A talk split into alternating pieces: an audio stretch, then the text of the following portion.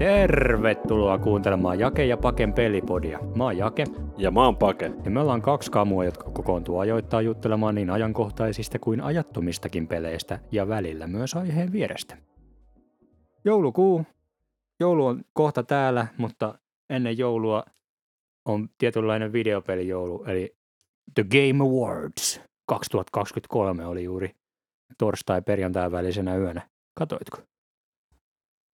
Kyllä, katoin tuossa melkein koko paketin, mutta en ihan... ihan... Oli aika, aika maratoni. Joo, vähän yllätti. En ihan tajunnut, että kolme tuntia on aika kovaa tykitystä. Ei riitä kolme tuntia siihen kovaa. Joo, trailereita ja julkistuksia ja sitten niitä palkintoja Jep. tietysti ja kaikkea muuta. Että oli siinä aika paljon, paljon tavaraa kyllä. Joo. Tota, ensinnäkin Onko sä kattonut useampana vuonna sitä? Se oli nyt, mä oon ihan varma, mulla jäi epäselvä, onko se nyt kymmenes kerta vai oliko ensimmäisen kerran kymmenettä vuotta, tai kymmenen vuotta, ensimmäinen kerran kymmenen vuotta sitten. Ne sano vähän niin kuin, että ensi vuosi on se kymmenenvuotis juhlavuosi, mutta sitten samaan aikaan ne sanoi, että kymmenen vuotta sitten meillä oli tämä ekan kerran. Oliko se joku välivuosi? Uh, olisiko koronavuosi ollut jo? Ehkä, niin joo, voisiko olla. No joo. Voisi kuvitella. No mutta Ootko kattonut usein? Uh, en ihan ensimmäistä kertaa katoin, okay. katoin nyt tätä näin. Okei, okay. mä oon tuota, itse on kyllä tullut katsottua joka ikinen kerta alusta asti, kun Jeff Keighley sen silloin aloitti jo vuosikymmen sitten. Tota, no. Musta tuntuu, että siitä on tullut tässä niinku vuosien mittaan koko ajan niinku parempi paketti. Se oli ekoina vuosina, se oli tosi semmoinen niinku ällökaupallinen, tai se oli just jotain, joku hiton hamppariketjun mainoksia viiden sekunnin välein ja sitten niin kuin, tota, Jeff Keighley istuu tyyliin jonkun Dorito-istuimen päällä siellä ja siitä tuli just se Doritopaa vitsi, kun sillä oli niin paljon niitä sponsorointijuttuja siinä ja silleen. Mutta sitten musta tuntuu just, että se oli varmaan vähän niin kuin pakollista saada se show-spektaakkeli homma pyöriin, koska vuosien mittaan musta tuntuu, että kaikki ne mainosyhteistyöt ja sellaiset on ollut jo paljon vähemmän sellaisia, tota, en mä tiedä, ällöjä, jos se voisi silleen muotoilla. No joo, ei, ei mun mielestä tuossa hirveästi näkynyt tällä, tällä kertaa paljon mitään tuommoista mainontaa, että lähinnä se oli pelifirmojen omia niin kuin, tietty logo, logot ja muut pyöri, pyöri tietysti pelien perässä ja tällainen, mutta niin kuin, ei, ei sillä hirveästi mitään muuta mun mielestä tullut kyllä. Niin, no niin, no siis silleen se, mistä se, jos joku ei katsonut sitä, eikä varmasti kaikki katsonutkaan, niin tota, se on siis semmoinen, kai se koittaa olla vähän niin kuin joku videopelien Oscarit nykyään. Musta tuntuu, että ne niin koko ajan koittaa viedä sitä enemmän semmoiseen pukujuhla ja hieno meininki suuntaan. Ja sitten siellä on just ollut jo monena vuonna, en muista onko se ollut ihan alusta asti, mutta niin kuin tosi pitkään ainakin jo, niin on ollut se ö, live-orkesteri, joka sitten soittaa aina niitä vuoden peli, niin palkintoehdokkaiden tota, pelien teemabiisejä ja sun muita. Niin se on ollut aina tosi kiva. Ja yleensä just jotain peleihin liittyviä musiikkiesityksiä, niin kuin tänäkin vuonna siellä oli. Mutta se, mikä siinä on, niin kyllä se on tota, öö, vaikka se on nimeltään The Game Awards, niin se on paljon enemmän uusien pelien julkistustapahtuma, niin kuin trailerisetti, vähän niin kuin joku E3 kuin palkintojuhla, tai että tosi iso osa niistä palkinnoista niin kuin tulee silleen vaan, että tässä on ehdokkaat ja tässä on voittaja, eikä niin kuin näytetä edes mitään kuvia tai klippejä eikä mitään, mutta sitten taas niin kuin jonkun uuden pelin julkistukseen saataan käyttää 15 minuuttia niin kuin Joo, en ihan odottanut, että siinä just osa kategoriasta tuli vaan sillä että tämä voittaa tämä, tämä voittaa tämä, tämä voittaa tämä, tämä voittaa tämä, ja sitten mhm. yhtäkkiä tässä 15 minuutin traileri tästä uudesta pelistä. No joo. No mutta ehkä meidän olisi paras tapa lähteä purkaan tätä koko hommaa, niin käydäänkö ensin läpi palkintokategoriat ja ne voittajat tältä vuodelta, ja sitten voitaisiin käydä läpi, niin kuin, että mitä uutta muuta Joo. siellä saatiin kuulla tulevista pelijulkaisuista. Yksi juttu, mikä mun pitää ehkä vielä nostaa, mä en tiedä, onko sä katsonut myöskään, kun tämä sama tyyppi, tämä Jeff Keighley tekee myös Gamescomissa, eli Saksassa, kun on kesä elokuussa yleensä, mm. se, se tota noin, niin Euroopan E3 niin sanotusti, niin se tekee siellä semmoisen Opening Night Live-tapahtuman, mikä on aika samantyylinen setti kuin tämä ilman palkintoja. Tai on sielläkin jotain palkintoja sen niin kuin siihen Gamescomiin liittyen. En ole itse asiassa sitäkään Joo, no mutta seurannut. tässä nyt on ollut vähän tämmöinen juokseva vitsi, että mä en muista, että onko se nyt kolmessa tapahtumassa vai niin kuin parissa tapahtumassa nyt ainakin putkeen. Joku on niin kuin kesken mm. sen live shown juossut sinne lavalle Joo. ja sanonut ja tehnyt jotain omituista. Ja nyt tänä vuonna siellä oli ihan hullut kaapit siellä seisomassa siinä lavan ja yleisön välissä, että ei, ei kannata kokeilla. joo, joo, muutamissa jenkkipodcasteissa, mitä nyt on itse tuossa kuunnellut, niin on kuullut hy- kyllä hyvin paljon vitsailua tästä näin, ja siellä on jo ehdotettu vähän rajumpiakin turvatoimia sinne, mutta tota, jotenkin eikö se nyt vaan niin kuin... Siis mun mielestä on uskomatonta, miten, ne, miten se tapahtuu kaksi kertaa. No mä ymmärrän yhden mm. kerran, kun silleen, että ei ole tuottaa, että joku tulee niin kuin perseilee. Se oli ekan kerran, sieltä tuli semmoinen just Anton, ton Timothy Chalametin näköinen kundi tuli sinne lavalle vaan samalla aikaan kuin Elden Ringille annettiin viime vuonna sitä Game of the Year-palkintoa. Ja sitten se vaan niin oli jotain, että mä haluan kiittää mun tota, öö, rabbia Bill Clintonia ja niin tälleen, ok. Ja sitten tota, noin Gamescomissa taas vastaavasti joku, joku vaan meni sinne lavalle ja mun mielestä vaan niin oli, että GTA, GTA. Tällaista. No tänä vuonna no. kukaan ylimääräinen ei päässyt lavalle, koska siellä oli tosiaan semmoiset kaksi metriä kymmenen senttiä joka suuntaan olevat turvamiehet siinä tota noin, niin Joo.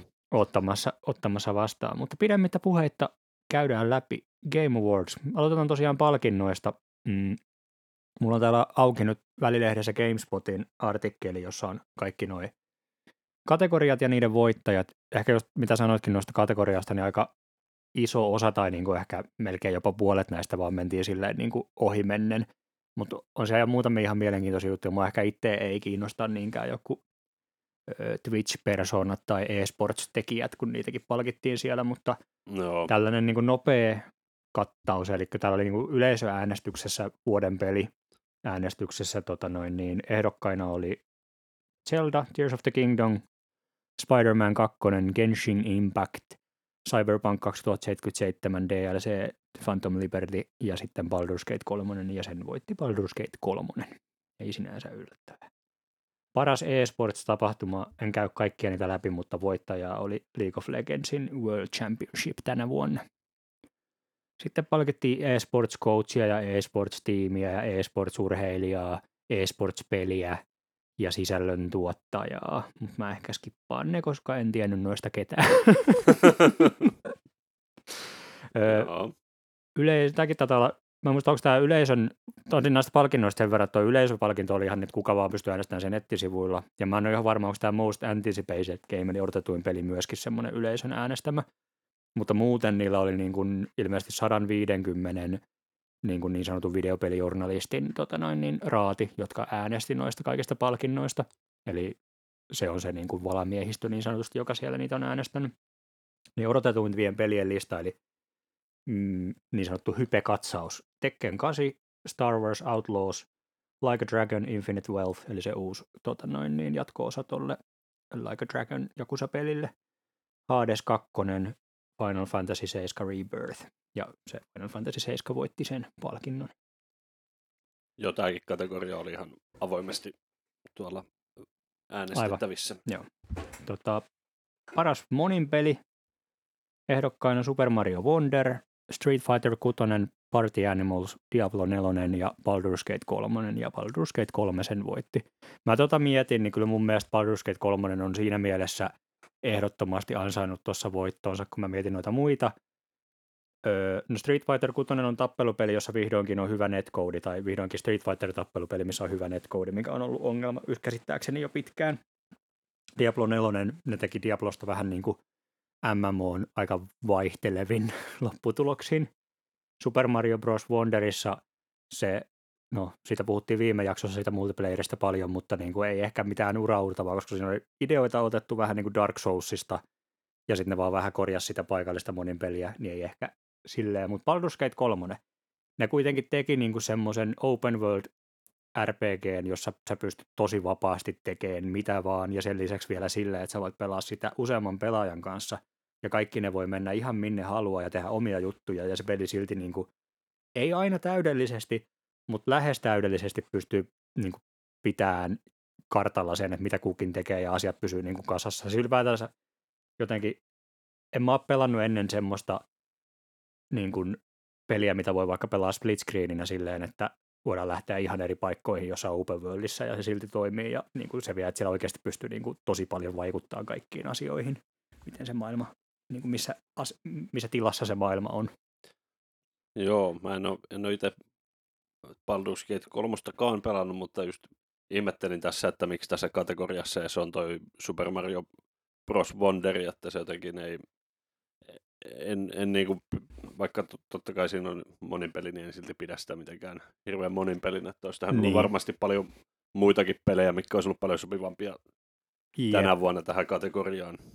Joo, siinä Wonderissa on vielä, siinä paikallisessa monipelissä on se, että siinä on kuitenkin se, että kuka ikinä menee ekana maaliin kussakin kentässä, niin sitten on seuraavassa kentässä se, ketä se kamera seuraa. Mm. Ja se on taas semmoinen oma, ihan niin kuin jossakin kasuaalisissa pelataan hetki perheen kanssa, niin ei haittaa yhtään, mutta jos haluaisit sen koko pelin pelata silleen, niin kyllä se varmaan alkaisi vähän tökkiä jossain kohtaa. Joo. Onko Party Animalsia koittanut? En, mutta mä oon kyllä niin kuin tietoinen siitä. Näytti ihan hauskalta vähän Fall Guys-meidinkiä ja vähän Joo. semmoista. Joo. Paras urheilu kautta racing-peli. Siellä on ehdolla The Crew Mode, tai oli ehdolla The Crew Motorfest, Hot Wheels Unleashed 2, Turbocharged, Forza Motorsport F1 23 ja EA Sports Fight, äh, Football Club 24. Ja Forza Motorsport voitti. Yllättävä. Oliko yllättävää? Ei.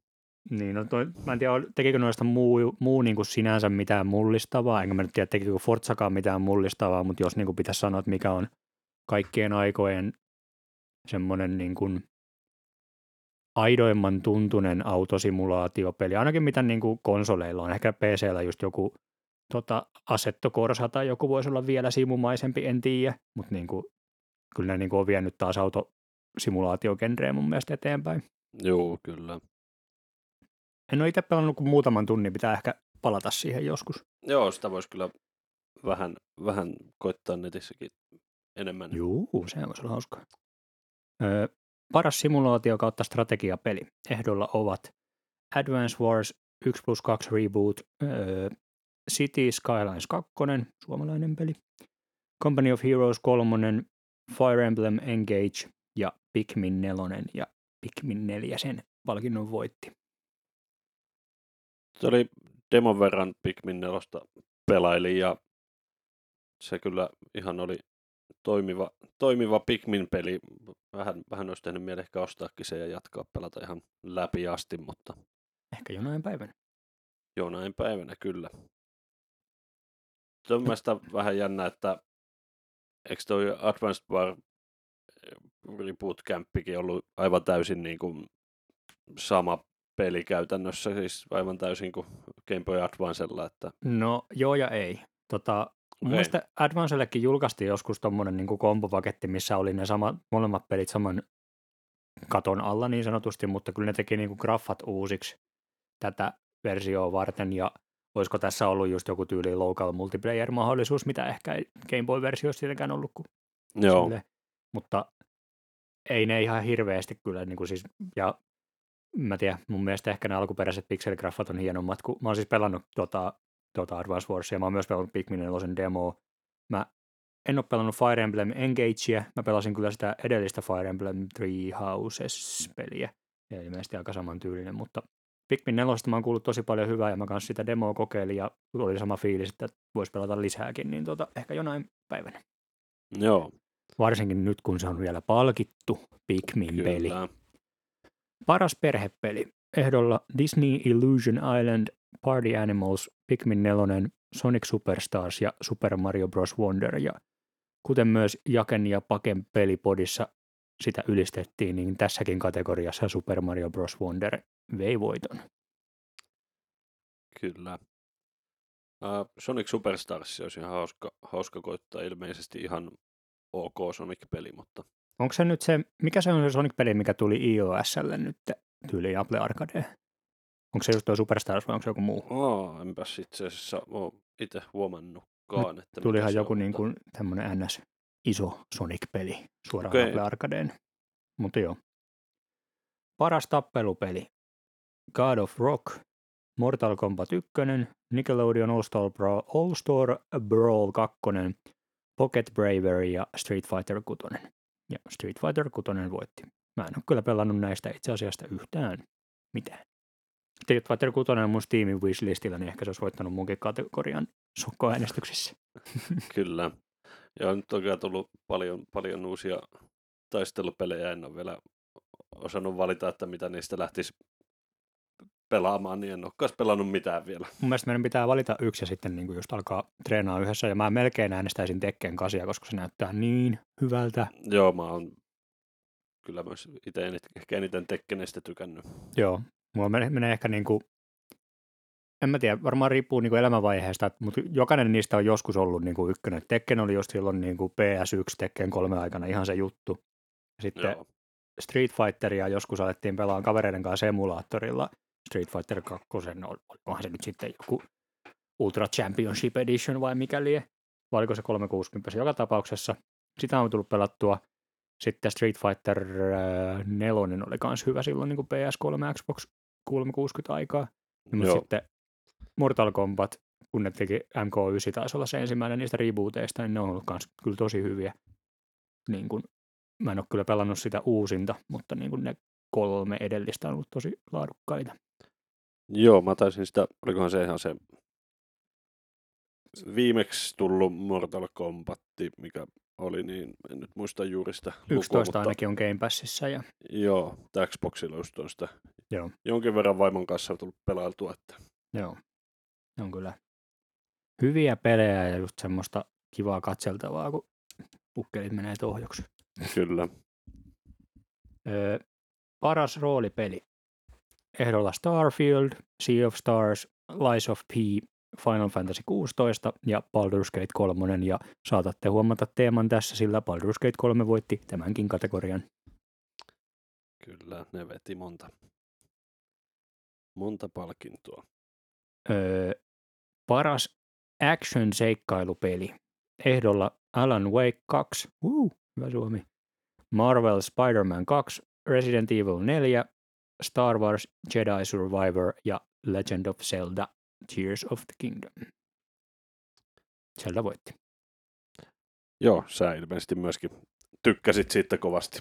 Kyllä tota, ehkä voidaan kohta mennä, mennä tämmöisiin vuoden pelijuttuihin vielä tarkemmin, kun päästään tässä kategorioissa eteenpäin, mutta kyllä mä melkein laittaisin sen omalle vuoden pelipaikalle. Oho. Öö, paras action-peli. Armored Core Cools, Fires of Rubicon, Dead Island 2, Ghost Runner 2, Hi-Fi Rush ja Remnant 2.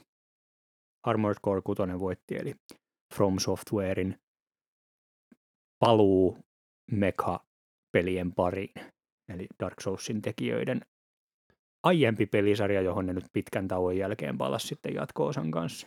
Joo. En ole vielä pelannut, mutta Demon's Soulsista eteenpäin on kyllä pelannut kaikkia From Softwarein pelejä, niin varmasti tämäkin tulee jostain alemyynnistä joskus viimeistään sitten hankittua. Kyllä, itsellä tästä kategoriasta ainut taitaa olla Hi-Fi Rush, mitä on itse tullut tässä nyt pelailtua. Mutta... Se on kyllä hyvä peli ja muistaakseni se sai toisessa kategoriassa kunniansa mennä eteenpäin. Joo, katsotaan. Tai muista voittiko se mitään, mutta oli ainakin ehdolla. No joo, tuossa oli, se ainakin oli ehdolla. Öö, oli useammassa, joo. joo. Best VR AR Game, eli paras VR tai Mixed Reality-peli. Gran Turismo 7, Humanity, Horizon Call of the Mountain, Resident Evil Villagein VR-moodi tai Synapse ja Resident Evil Villagein VR-moodi voitti. Joo. Tuossa tota, Humanitystä sen verran, että se on, tiedän, että sä tykkää Tetris-efektistä tosi paljon, niin se on sen tiimin tekemä sellainen vähän Lemmings-tyylinen peli, missä okay. sä niin ohjaat semmoisia kasvottomia ihmismassoja niin kuin paikasta toiseen, ne vaan niin kuin kävelee eteenpäin ja sitten sun pitää vähän niin kuin käyttää semmoisia vähän niin putslepeli, missä sä niin kuin sitten teet kaikkea hyppyreitä, että ne hyppii jonnekin rotkojen yli ja kaikkea semmoista ja niiden pitää päästä jonnekin valon säteeseen ja sitä pystyy tosiaan pelaamaan vr silleen, että sulla on niin kuin, vähän niin kuin leijailee se pöytä siinä sun eessä ja sitten sä vaan kurottelet sinne. Okei, okay. no se kuulostaa kyllä hyvältä. Paras kännykkäpeli Best Mobile Game, Final Fantasy 7 Ever Crisis, Honkai Star Rail, Hello Kitty Island Adventure, Monster Hunter Now ja Terra Nil ja voittaja oli Honkai Star, Star Rail, eli se on tota hojoverse-peli, eli just tota noin niin esimerkiksi toi apua, plänkkään ihan sikana nyt ton Genshin Impact, taitaa olla kans niiden peli. Joo. Eli anime, vähän Breath of the Wild art-tyylillä semmoisia anime pelejä ja nyt niillä on vissiin, tuli traileri tuli uudestakin, eli ne on kolmas sellainen jo tulossa ja ne valtaa mobiilimarkkinat kovaa vauhtia. Joo, Tuo Monster Hunter Now isona Monster Hunter-fanina, niin mä testasin sitä, ei napannut liikaa mukaansa. Se oli käytännössä Pokemon Go, mutta siinä välissä, ja siis Niantekin tekemä, eli Pokemon Goin tekijöiden tekemä. Joo. Mutta tota, sen sijaan, että sä heittelet pokepalloja, niin sä väistät ja lyöt käytännössä monstereita vastaan. Okei. Okay. Mutta joo, on keistä voit, on kuullut sitä paljon hyvää, mutta mä itse en vaan uskalla pelaa katsapelejä, kun mä pelkään, että mä jään koukkuun ja sitten mulla on semmoinen kilometrin pituinen luottokorttilasku. Joo, tää oli jännä tämä kategoria, koska itse en ole kuullut mistään näistä. Olisiko Hello Kitty Island Adventurein taisin nähdä Apple Arcadessa, jos oikein muistan, Joo. mutta muuten oli ihan semmoisia pelejä, että en ollut edes niinku... Kansi joskus katsoa paljon, paljon vaikka tuon Hojoversen markkina-arvo on. Joo. on meinaa huh, huh, huh, huh Mä veikkaan, että noita kyllä pelataan varmasti paljon, koska niin paljon pelataan kännyköillä nykyään, yeah. että se on ihan räjähtänyt käsistä, kun nykyään pystyy tekemään kännyköille ihan oikeita pelejä, niin se, se vaan kasvaa koko ajan. Niin, joo, ja siis kun ei teknologia ei enää ole semmoinen niin kuin erottava tekijä. Niin kuin se ollaan nähty mm. nyt siitä, että esimerkiksi iOSlle tuli Resident Evil 4 remake, eli tämän vuoden yksi graafisesti hienoimmista AAA-peleistä, niin se sai kännykkäversion. Joo, ja pyörii Samana, ilmeisesti aika hyvin sillä. Tosi hyviä näyttää, niin kuin, varsinkin kun sä pelaat sitä pienemmällä ruudulla, niin näyttää ihan uskomattoman hyvältä. Joo. Että tota, kyllä se nykyään on, musta tuntuu, että se on enemmän vaan just se, niin kuin, mikä mobiilipelejä monesti erottaa, niin on se öö, monetisaatiomalli, että ne on useammin free to play, tai sitten just osana jotain tuommoista niin kuin Apple Arcade tai Google Play tyylistä tilausta. Joo. Koska kukaan ei, tai no kärjestäen kukaan ei halua maksaa yli 5 euroa mobiilipelistä niin kuin out of the box. Jep. Ö, paras indie-peli debyytti, ja tähän oli vähän controversial kategoria, koska täällä tota noin, niin osa näistä peleistä ei ole indie-pelejä, oikein niin jos indiin niin itsenäinen määritelmässä, mutta niin enemmänkin tyyliltään indieitä, koska Baldur's Gate 3 on indie-peli, ja sitten esimerkiksi toi, tota noin, niin, öö, öö, öö, anteeksi, mä menen vähän kategoriaa, kun toi, tämä on nyt indie-debyytti ja seuraava kategoria on indie-peli, mutta niin kuin, täältä puuttuu semmoisia pelejä, jotka on indieitä, ja sitten täällä on semmoisia isompien julkaisijoiden pelejä, jotka on esimerkiksi tehnyt jonkun isomman pelistudion pienempi ryhmä, jotka sitten kuitenkin on täällä indie-kategoriassa. Okei, okay, onpa erikoinen. Mutta paras debyytti indie-peli. Cocoon, Dredge, Dredge, Pizza Tower, Venba ja Viewfinder. Mä en ole pelannut Vembaa noista, mutta kaikkia muita mä oon ainakin kokeillut tai nähnyt pelattavan. Joo, mä en ole pelannut mitään näistä, mutta kaikki näytti enemmän tai vähemmän ihan sillain peleiltä, mitä haluaisin kyllä testa- testailla. Joo, siis sekä Viewfinder että Kukuun on molemmat semmosia putslepelejä, että kun sä niinku ihan vaan katot videon niistä, niin ne saa sun pään naksahtaan.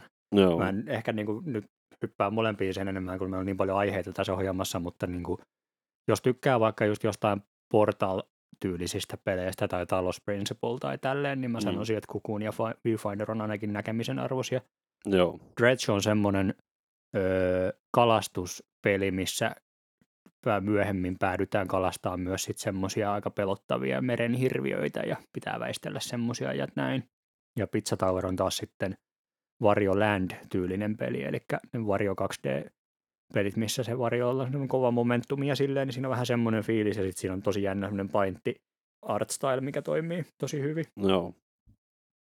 Mutta sitten paras indie-peli, ja tota, ehdolla tässäkin Cocoon, Dave the Diver, Dredge, Sea of Stars ja Viewfinder. Ja sen voitti Sea of Stars, joka on semmoinen tota, SNESi RPG-tyylinen roolipeli. Niin kuin tota, vähän jos tykkäsit vaikkapa tuosta tuosta jostain, sanotaan, että Secret of Manasta tai toi toi Chrono Triggerista tai tällaisista, niin mä veikkaan, että Sea of Stars voi olla mieleen. Osmo esimerkiksi suositteli meidän kavereista sitä. Joo. Mutta joo, toi Dave the Diver on just se on niinku semmoisen pienen tiimin tekemä, tekemä just tuommoisessa, mikä se devaaja, mutta semmoisessa isommassa pelistudiossa. Ja sitten se on tuo indie-listalla, niin siitä oli joo. vähän niin Se vähän ehkä... Jep. Best Community Support, eli mä väittäisin, että tämä tarkoittaa, että niin kuin parasta, parhaita päivityksiä ja silleen, niin kuin, millä pelillä on ollut paras julkaisun jälkeinen tuki, ehkä näin voisi sen sanoa. Ehdolla Baldur's Gate 3, Cyberpunk 20, ö, 27, äh, 2077, Destiny 2, Final Fantasy 14 ja No Man's Sky. Ja mikä se voitti? No Baldur's, Baldur's Gate. Gate 3. No niin, tietenkin. Kyllä tota, se, mä ymmärrän täysin, siis itse ostin ihan day one tämän pelin, koska olin jo katsellut sitä silloin, kun se oli pitkä early access-ikkuna, missä ne oikeasti tosi paljon muokkasi sitä peliä niin kuin feedbackin perusteelta.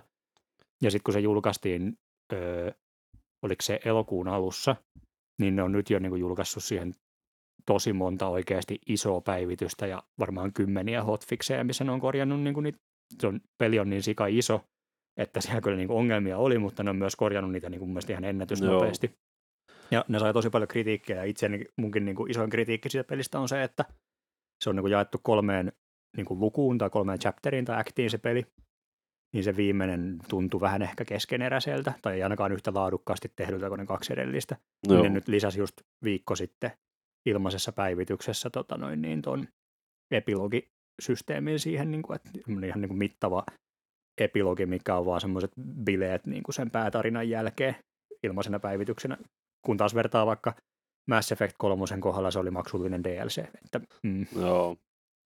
Ja eikö tota Baldur's Gate kuitenkin, vaikka siinä oli pikkasen pukeja ja ongelmia alkuun, niin eikö se nyt kuitenkin toiminut sillain paremmin kuin suurin osa uusista nykypeleistä? siis teknisesti mulla oli tosi vähän ongelmia. Joo. Oli siinä jotain memoriliikkejä ja sillä, ja sitten varsinkin just se viimeinen akti, koska no, siinä sä olet eräässä kaupungissa, joka saattaa tai saattaa olla olematta nimeltään Baldur's Gate, niin, niin tota, siellä, siellä vaan oli niin paljon kaikkea, että se niinku pyöri selvästi huonommin, mutta sitäkin ne on vissiin niinku parannellut. Joo. Mä en tiedä tästä, mä oon asentanut tää, itse asiassa latailen sitä just Steam Deckille, mä ajattelin tehdä uuden hahmon sinne ja aloittaa alusta sen pelin nyt. Mä pelasin sitä joku 90 tuntia ja mä pääsin kolmosaktiin loppuun, mutta mä en koskaan pelannut sitä ihan loppuun asti, koska mulla tuli niin monta semmoista niin kuin bugia siinä kolmosäktissä. Kaikkea Joo. sellaista, mun jat, hahmot jatkuvasti spoilas mulle jotain, mitä ei ollut vielä tapahtunut, ne vaan niin kuin oli silleen, että oh, en voi uskoa, että toi tyyppi kaapattiin ja se kuoli, ja silleen, että mitä ei tätä tapahtunut edes vielä. Ja sitten niin kuolleet hahmot ilmestyy uudestaan mun leiriin ja kaikkea semmoista, niin kuin, mutta ne on korjannut ilmeisesti aika paljon siitä, joten ne sai palkinnon. Mutta Joo.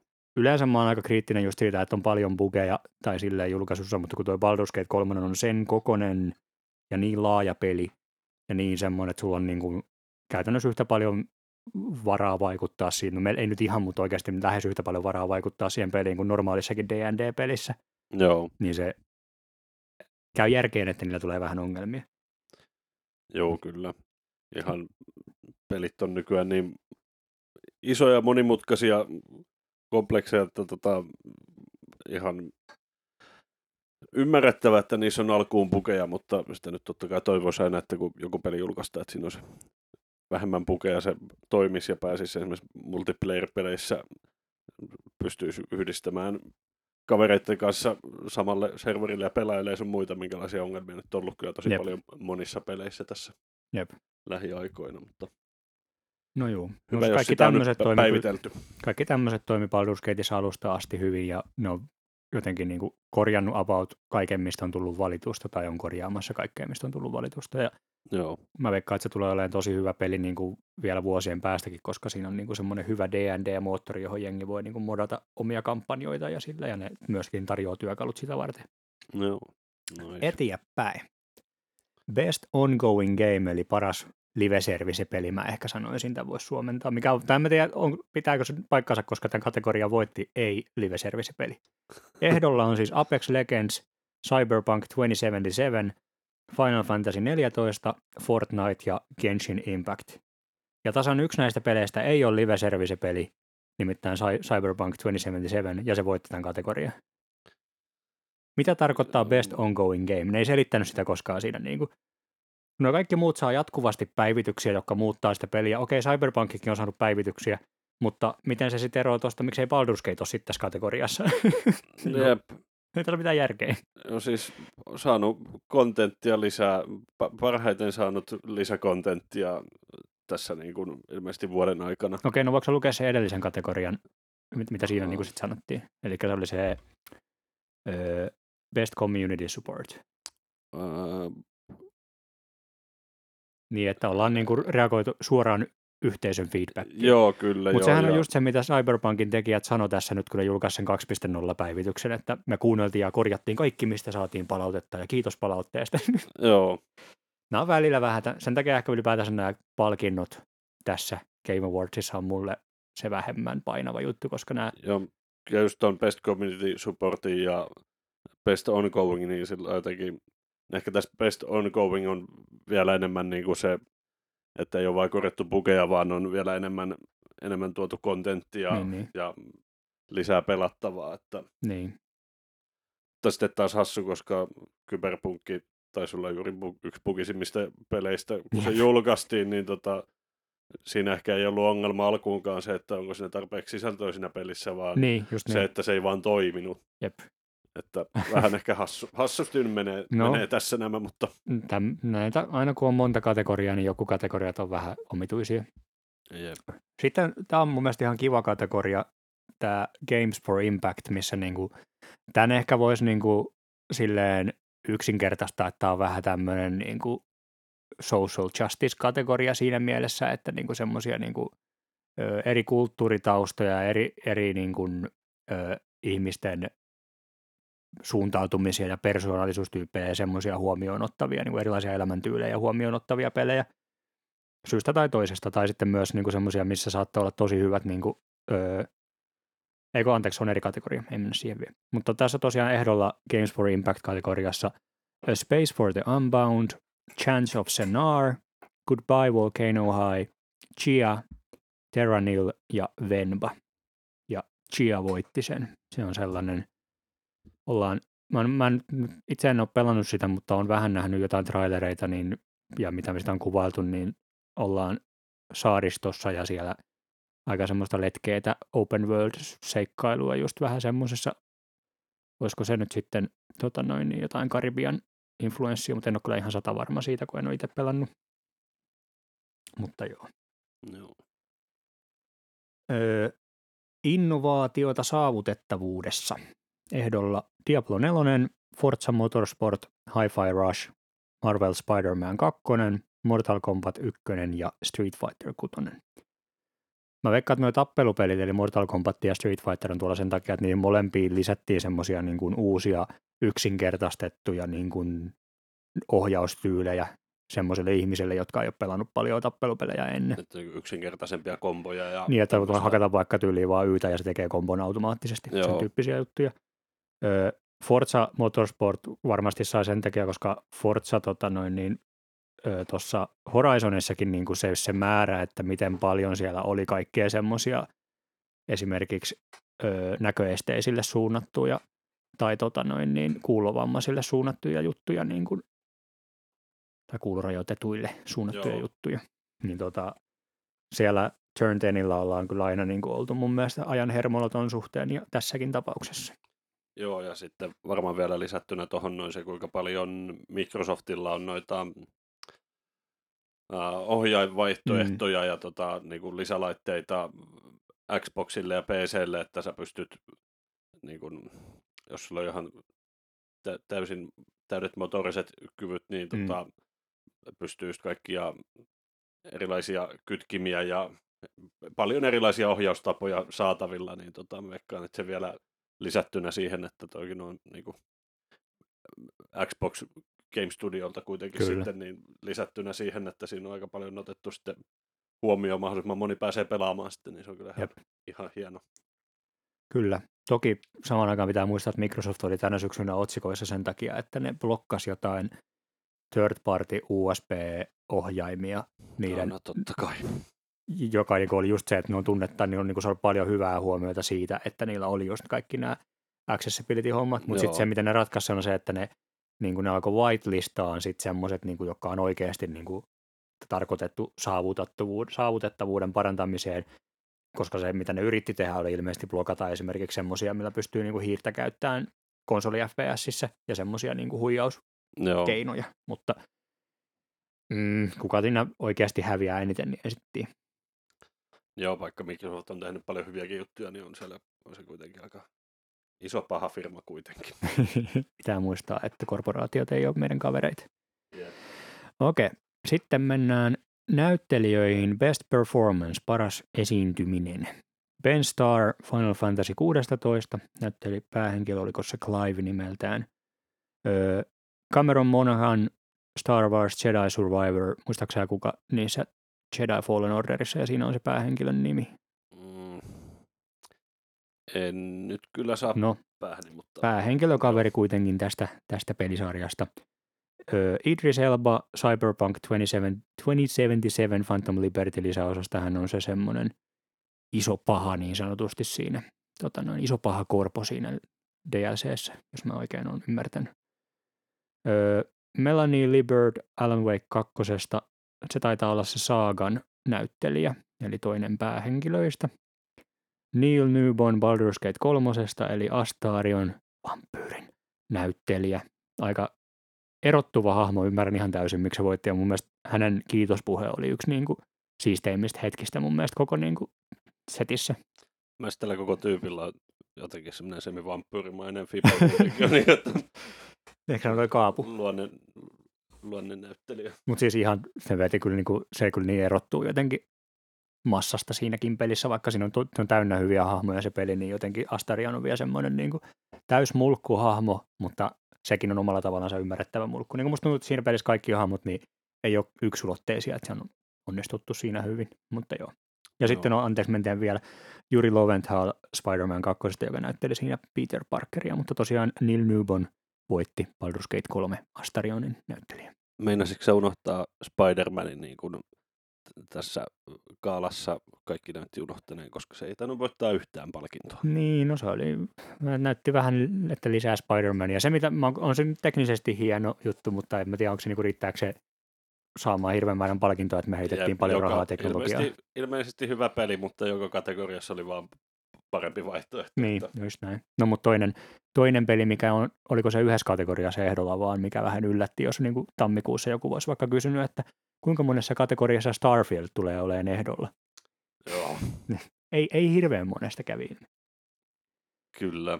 Öö, no niin, nyt tullaan siihen, mistä aikaisemmin vähän jo puhuttiin. Best Audio Design, paras äänisuunnittelu. Ehdolla Alan Wake 2, Dead Space, Hi-Fi Rush, Marvel Spider-Man 2 ja Resident Evil 4 remake. Ja Hi-Fi Rush aivan ansaitusti voitti. Kyllä. Eikä pelkästään sen takia, että ne käytti kahta Nine Inch Nailsin biisiä siinä. Toki mutta se auttaa Ei, kyllä eipä paljon. vissiin, se on ihan sun kategoriassa se oli automaattinen voittaja sen takia. Palataan tuohon Nine Inch Nailsiin vielä myöhemmin, koska se ei ollut illan ainoa Nine Inch Nails esiintyminen. Tota, mutta joo, Hi-Fi Rush, jos, ei, jos ette ole pelannut, niin Game Passista löytyy Xbox Game Studioksen julka, anteeksi Bethesdan, mutta nykyään osa Xbox Game Studiosia, niin tota, julkaisema öö, action, action niin kuin brawler-peli, vähän niin kuin joku Devil May Cry tai Bayonetta, mutta niin kuin vielä rytmipeli, eli musiikin tahtiin, kun teet sun lyönnit ja väistöt, niin ne on parempia ja tehokkaampia, ja sitten pomotaistelut on tosi niin kuin innovatiivisia kohtaamisia, jotka on aina teemotettu jonkun biisin ympärille. Joo, ja jos ei halua Game Passia tilata, niin ää, muistaakseni Steamissa noin parinkympin peli, että ei ole mikään Äärimmäisen sen arvoinen kyllä. to- todellakin sen arvoinen peli. Jep. Yksi niin kuin vuoden parhaista yllätyksistä myös, koska sehän silloin yllätys dro- dropattiin niin kuin Game Passiin tammikuussa tai jotain. Joo, eikö se ole tullut niinku samana päivänä ladattavaksi, kun ne julkaisi sen? Jotenkin silleen, joo. Oli joku Xbox Tapahtuma. Game-tapahtuma, Jep, joo. Niin, joo. Tai striimi. Juu. No mä tykkään siitä, kun joku sanoo aina webinaareiksi niitä. Xbox-webinaari. meillä, on, meillä on Jarkko vielä ihan 40. Me ei vielä voida ruveta kutsumaan niitä webinaareiksi. mutta Oi, oi. Tämäkin on tämmöinen radiotallenne.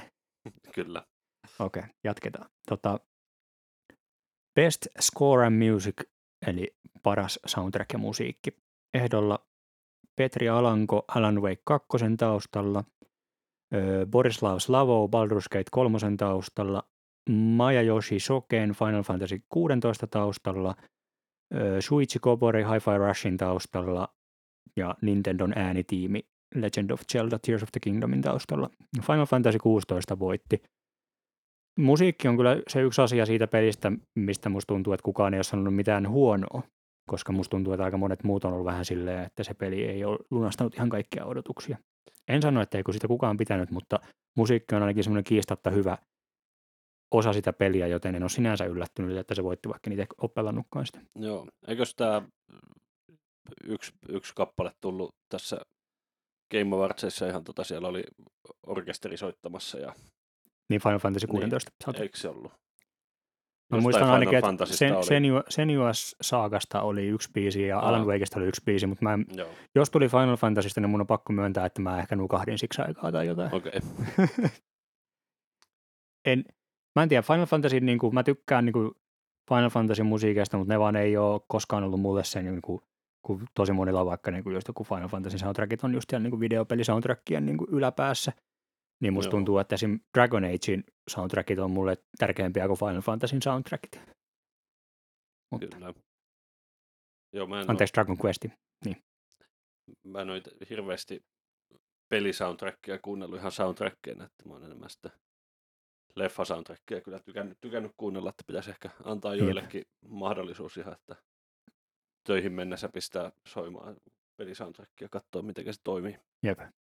Puhutaan myöhemmin lisää Alan Wake 2, mutta mä haluan siitä sanoa sen verran, että no Game Awardsissa eräs esitys oli yksi biisi suoraan sen pelin soundtrackilta, jossa Sons of Odin, eli oikeasti Poets of the Fall esitti yhden biisin sen pelin, pelin pelistä. Mä en vitti liikaa spoilata, palataan tähän myöhemmin, mutta se mitä Joo. Alan Wake 2 tekee samalla lailla kuin se ensimmäinen Alan Wake, eli ekas Alan Wakeissa jokaisen niin kuin pelichapterin jälkeen tuli niin kuin lopputekstit, jossa tuli joku biisi, ja silloin itse asiassa Poets of the Fall taisi tehdä ainakin yhden tai useamman, vaikka sama biisi, sitä on niin kauan, en muista enää. Mutta kuitenkin ne, niin kuin Alan Wake ja Poets of the Fall oli jo silloin jo niin kuin, tiedätkö, vähän niin kuin lukittu yhteen, niin nyt sitten kakkosessa ne vielä enemmän ehkä toi Poets of the Fallin osaksi Alan Wake-universumia. Joo, Ja sitten tästä biisistä nähtiin hieno esitys, tanssiesitys siellä Game Awardsissa. se oli kyllä hieno. Mut joo, ja Baldur's Gate 3 pitää myös sanoa, että siinä on myös aivan uskomaton soundtrack. Ihan vaan, jos ottaa sen pelkästään sen tota, tota noin niin Down by the River teemabiisin, niin se on jo niin semmoinen tarttuva, että kun pelasin sitä peliä, niin se soi kyllä niin kuin aina sitten päässä, kun ei pelannut sitä peliä. Joo. Best Art Direction, paras taidetyyli. Ehdolla Alan Wake 2, Hi-Fi Rush, Lies of P, Super Mario Bros. Wonder, The Legend of Zelda, Tears of the Kingdom. Ja voitto tuli Suomeen Alan Wake 2 Remedy Entertainment. Yeah, Sitten kun ei tullut katsottua livenä, olisi voinut lähteä torille. niinpä. Olisi ollut n- neljältä yöllä Tampereen torilla. Olisi ollut hauska nähdä, onko ketään muita. Best Narrative, paras tarina. Alan Wake 2, Baldur's Gate 3, Cyberpunk 2077, Phantom Liberty, Final Fantasy 16 ja Marvel Spider-Man 2. Ja täällä kuvassa Sami Järvi, Sam Lake itse on pokaali kädessä Alan Wake 2 mukaansa tempaavasta ja äärimmäisen monivivahteisesta tarinasta.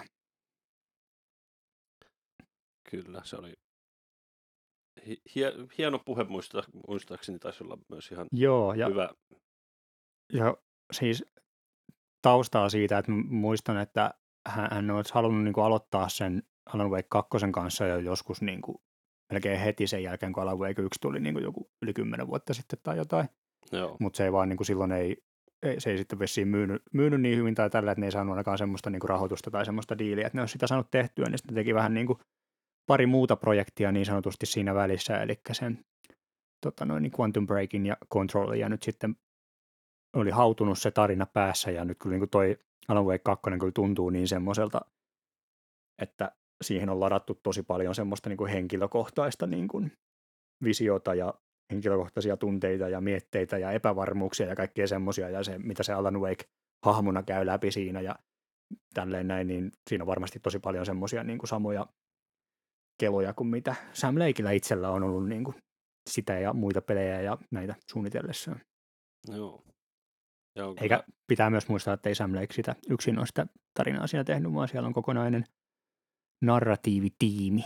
Kyllä. Mutta aika hyvin on kyllä, tuntuu, että Alan Wake 2 on nyt lähtenyt aika hyvin, hyvin käyntiin tota, Joo, siis peli, että aika suosittu, kyllä. suosittu peli, että aika hyvin, hyvin kyllä suomalaisilta studiolta, että on niinku, Jep.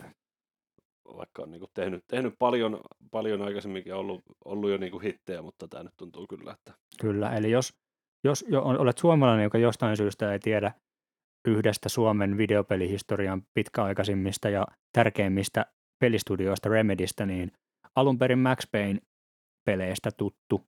Sitten ne myi Max Paynein oikeudet kakkosen jälkeen tuonne tota Take-Twolle, joka teki Max Payne kolmosen, ja ne itse siirtyi siinä kohtaa sitten tekemään sitä Alan Wakea ja sen jälkeen Quantum Breakia yhdessä Microsoftin kanssa ja sitten Controlin myöhemmin ja nyt sitten palasi Alan Wake 2. Ja puhutaan Alan Wake 2 lisää myöhemmin tässä jaksossa, niin ei me ei jäädä liikaa vielä siihen jumiin, koska muuten me kierretään samoja aiheita. Tota, eteenpäin. Paras adaptaatio, eli se mitä mä veikkaan, että tällä tarkoitetaan, että paras pelistä videoruudulle niin sanotusti. Öö, ehdolla Castlevania Nocturne, se Netflix-sarja, Gran Turismo-elokuva, The Last of Us HBO-sarja, Super Mario Bros. elokuva ja Twisted Metal-sarja Piikokilla. Ja voittaja The Last of Us. Tota, ei yllättynyt, yllättänyt, koska mä oon melko varma, että tämä kategoria tehtiin va- varten. joo, oli aikamoinen, vaikka ei monikaan tuttu ollut pelannut ikinä Last of Usia, mutta tota, kaikki on kattonut tuon sarjan ja Jep. niinku ihan älytön hitti oli yhtäkkiä Kyllä. vaan. Se, en mä tiedä, voiko niinku tälleen 2023 enää tulla ihan semmoisia Game of Thrones-tason niinku juttuja, mutta kyllä tuo niinku lähimpänä oli varmaan semmoista Joo, uutta Game of Thronesia, mitä HBOlla on ollut niinku aikoihin. kyllä. Kakkos, ja ilmeisesti ne alkoi vissiin pilkkoa sen kakkospelin niinku kahteen tuotantokauteen, että Joo. pari kautta on tulossa, ja öö, tietäen mitä kakkospelissä tapahtuu, niin voi pojat. Kiinnostaa nähdä yleisön reaktiot kaikkiin tapahtumiin. Sitten Best Game Direction, paras pelin ohjaaja tai pari, parhaiten ohjattu peli. Ehdolla Alan Wake 2, Baldur's Gate 3, Spider-Man 2, Super Mario Bros. Wonder ja The Legend of Zelda Tears of the Kingdom. Ja siellähän kuvassa täällä hymyilee Sam Lake ja Kyle Rowley, eli Alan Wake 2 co-directorit. Eli kolmas palkinto Suomeen Remedin palkintohylly, onneksi olkoon. Oli mun mielestä myös niin kuin jotenkin tosi, tämä on on muutenkin kun mua on kiinnostanut tuo Alan Wake 2 niin kuin ilmiönä ja tykännyt sitä pelistäkin tosi paljon, niin tota, on tullut katsottua muutamakin haastattelu, missä on niin kuin joko, joko Sam tai Kyle tai molemmat ja jotenkin tota noin, niin en mä tiedä. Tuntuu, että ne on kyllä niin kuin antanut kaikkeensa sille. Mä just kattelin aamulla, ne oli Giant Bombin tota noin, niin iltashowssa vieraana siellä. Niin, ja siellä oli myös Ilkka Villi oli siellä, eli se Alan Wakein näyttelijä. Niin, Joo. tota noin, hyvä Suomi, hyvä remedi, hyvä meininki. Öö, sitten viimeinen palkintokategoria, vuoden peli. Ehdolla Alan Wake 2, Baldur's Gate 3, Marvel Spider-Man 2, Resident Evil 4 Remake, Super Mario Bros. Wonder ja Legend of Zelda Tears of the Kingdom. Tästä mä haluan pysähtyä ennen kuin mennään tuohon voittajaan, niin okei, mä en ole pelannut Spider-Man 2, mutta mä oon pelannut kaikkia noita muita pelejä ja musta tuntuu, että mikä tahansa näistä peleistä minä tahansa muuna vuonna olisi voinut voittaa ton palkinnon. Joo, Mutta kyllä tämä vuosi oli Baldur's Gate 3 vuosi ja ihan täysin ansaitusti voittivat vuoden pelipalkinnon. Ne teki jotain, mitä niinku, mm, se ensinnäkin pitää muistaa, että Larian on itsenäinen indie-studio, joka julkaisi niinku yhden vuoden isoimmista jättihiteistä, jota jengi ei ehkä osannut odottaa, että se tulee olemaan jättihitti, joka on niin kuin klassinen RGB eli CRPG, eli just semmoinen ylhäältä alaspäin kuvattu tota noin, niin, ä, roolipeli, jossa on loputon määrä säätämisen varaa ja nopanheittoja ja monimutkaisuutta ja silleen, ja ajassa, jossa AAA-julkaisijat on silleen, että ei kukaan semmoisia halua, niin ne näytti, että kyllä haluaa. Teki sen ihan viimeisen päälle ja kyllä niin kuin yksi mun vuoden suosikkipeleistä ihan ehdottomasti. Jos mä olisin valinnut näistä voittajan, niin mä olisin ehkä valinnut Baldur's Gate 3, niin koska se olisi mun mielestä ollut objektiivisesti oikea valinta, mutta mun henkilökohtainen vuoden peli Zelda, Tears of the Kingdom. Runners Up, Alan Wake 2 ja Super Mario Wonder ja Resident Evil 4. Mä oon valitettavasti sen verran tylsä, että mulla itsellä tästä valikoimasta, niin se kyllä itsellä meni Super Mario Bros. Wonderiin, mutta ihan ymmärrän täysin, että miksei. Joo. En usko, että on ollut edes lähellä. Joo, ei. Mutta kiva, että se oli mukana tuossa, niin kuin, kyllä se niin kuin, yksi vuoden niin kuin innovatiivisimmista julkaisuista Joo, oli. kyllä, mutta siis ei ehkä kuitenkaan, ei, ei niin ylitse muiden, että Joo. se olisi Baldur's Gatea tai näitä voinut voittaa. Mutta siinä oli tosiaan palkinnot. Öö, oliko jotain yllätyksiä tai tuliko sieltä nyt kun kattelit niitä palkintoja ja tälleen tuli, että okei, no ton mä ainakin haluan nyt pelata, kun sitä kertaa hehkutettiinkin vielä tai jotain. No, eh, täytyy myöntää, en ole pelannut Alan Wake 2 ja en ole pelannut Alan Wake 1, että niissä on ehkä semmoinen, mitä pitäisi lähteä tutustumaan, tutustumaan Joo. niihin.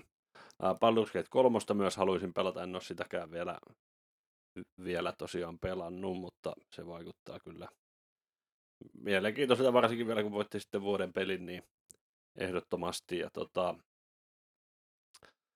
ehkä noista muista, muista mulle ei tällä hetkellä mitään hirveitä hinkuja tullut. Sieltä indie-kategorioissa oli tosiaan muutama peli, mitä varmaan, varmaan tulee pelautua jonkin verran ja tällainen näin.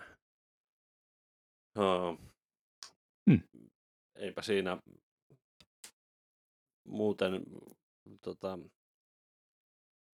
Game Awardsit muu, muuta pari hommaa, mitä siinä jä- jäi tota, mieleen oli, mun mielestä oli hauskaa, kun se ensimmäinen tota, palkinnonantaja vähän naureskeli tolle oli kodin tarinan pituudelle. Se oli, Joo, siis toi, onko se Christopher Judge sen nimi, joka, eikö se ole tuossa, onko se Stargate, missä se näytteli kans olikohan joo. aikanaan? Se oli se alieni, jolla on otsassa semmoinen ihme riimu tai semmoinen.